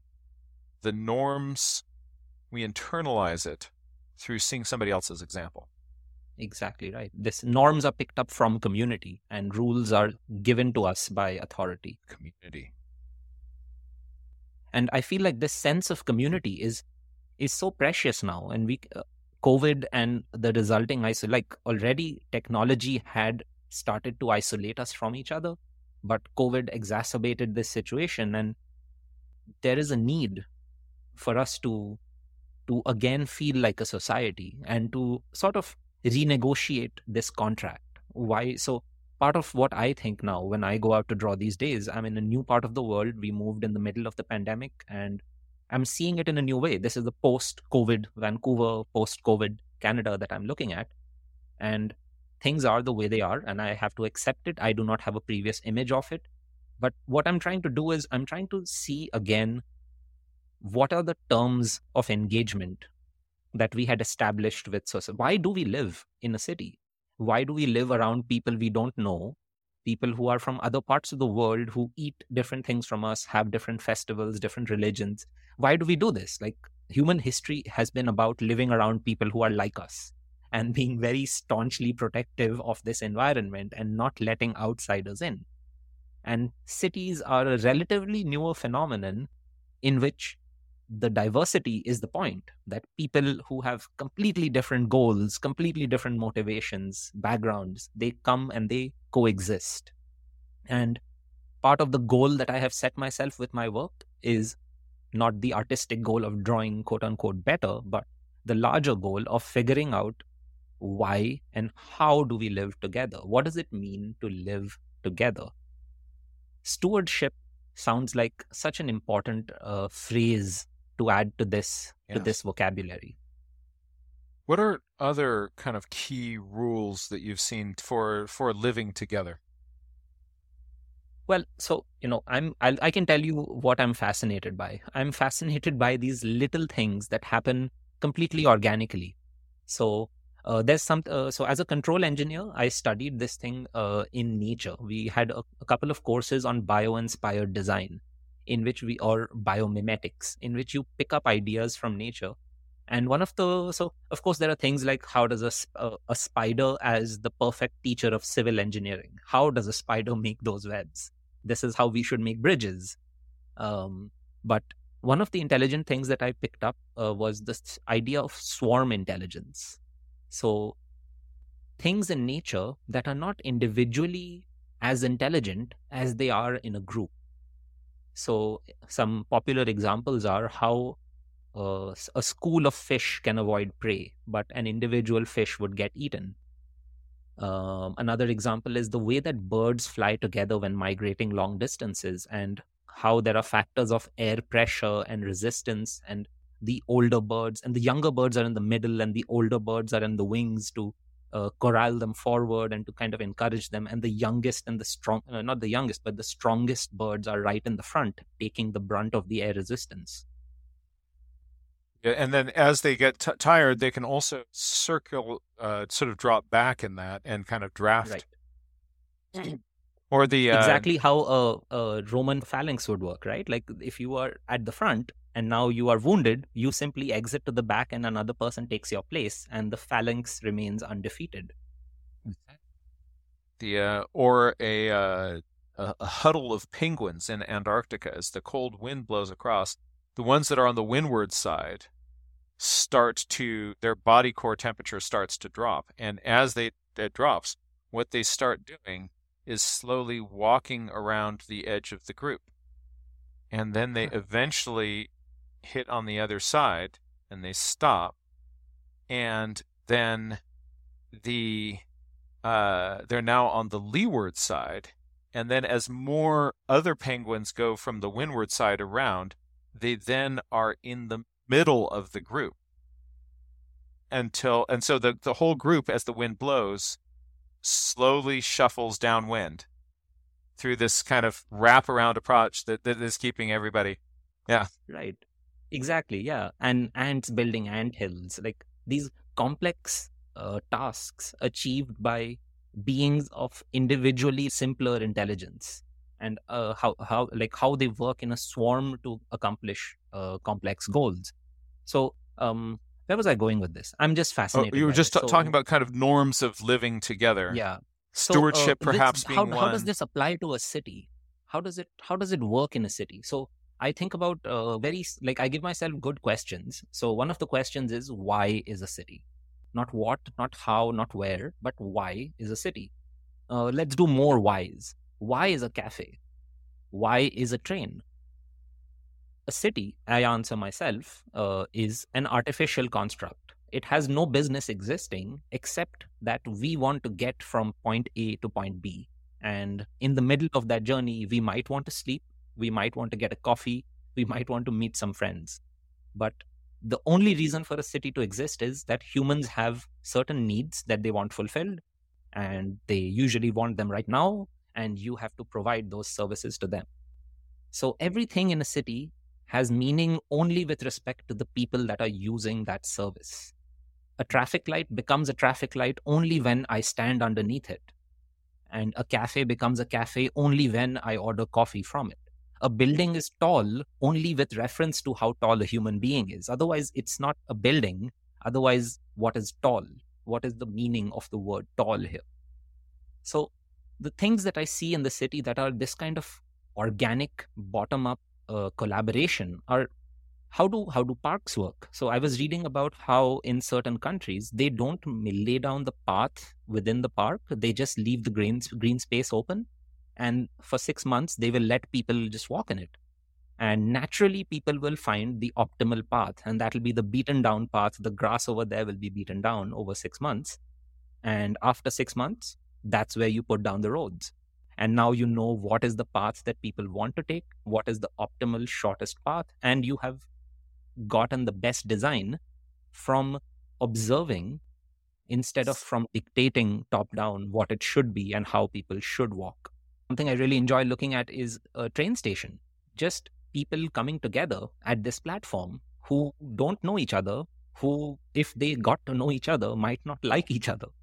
But here we are united by this purpose that if we are together, we will make this train run. it won't run just for me. It won't run just for you. It'll run when we're all here and we've all got our tickets and we're all going to stand in a line and get in and obey these rules and get to our places and get off. And we don't have to look at each other and we don't have to say thank you to one another, but we did just cooperate with each other and made it happen. So these little instances of how cities run and how we live within it in cooperation, in unspoken agreement with each other is super fascinating to me. It's totally mm-hmm. different in different cities. The contract is different, the equation is different, the relations to city amenities are different.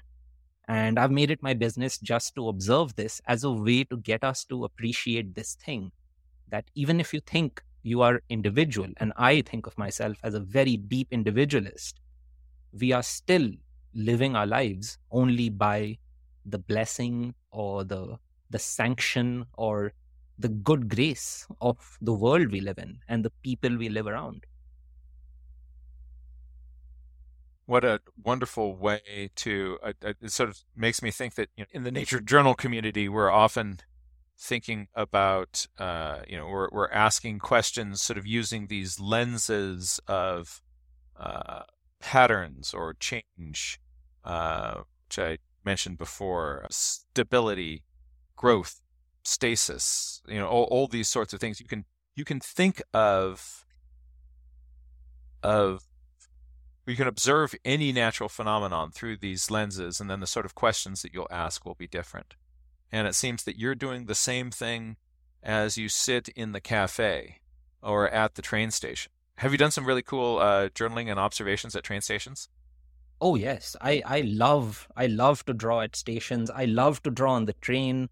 I look at I look at all kinds of things. Like I look at uh, how somebody stands. I look at how how how does it look that somebody is standing and then there's a person sitting behind it. Is there a story here that I can find? I I love to see the way that people you know certain cultures you line up for a train certain cultures my part of the world you don't line up. You just go into the train or you are carried into the train by the throng of people that are around it. So what does it mean for how we engage with each other? What does it mean that some people have agreed to these norms and these norms have been set down by what kind of principles? Are people completely different do people not care in one part and do they care in the other or are they just responding to their uh, their variables like if you have a lesser population then systems can work a little more easily like if you're designing an optimal system that never gets overcrowded then it's a little bit easier to see how it works and it's a mm-hmm. little easier to then cooperate with it. But what does an overpopulated system do? An overcrowded system, or a system that is simply incapable of handling the number of people who will use it? It leads to a bit of what uh, we think of as the jungle mentality like uh, you have to look out for yourself. Yeah. You have to get through the system and optimize for you, not for everyone. And what does that do to society? And how does that change how we think about each other?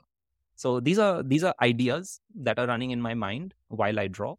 While I draw, I'm drawing trains and people, but I'm thinking about them in this light, and I'm trying to I'm looking for ways to share that with people. That we need to we need to be more mindful of just how magical all of this stuff is that's happening.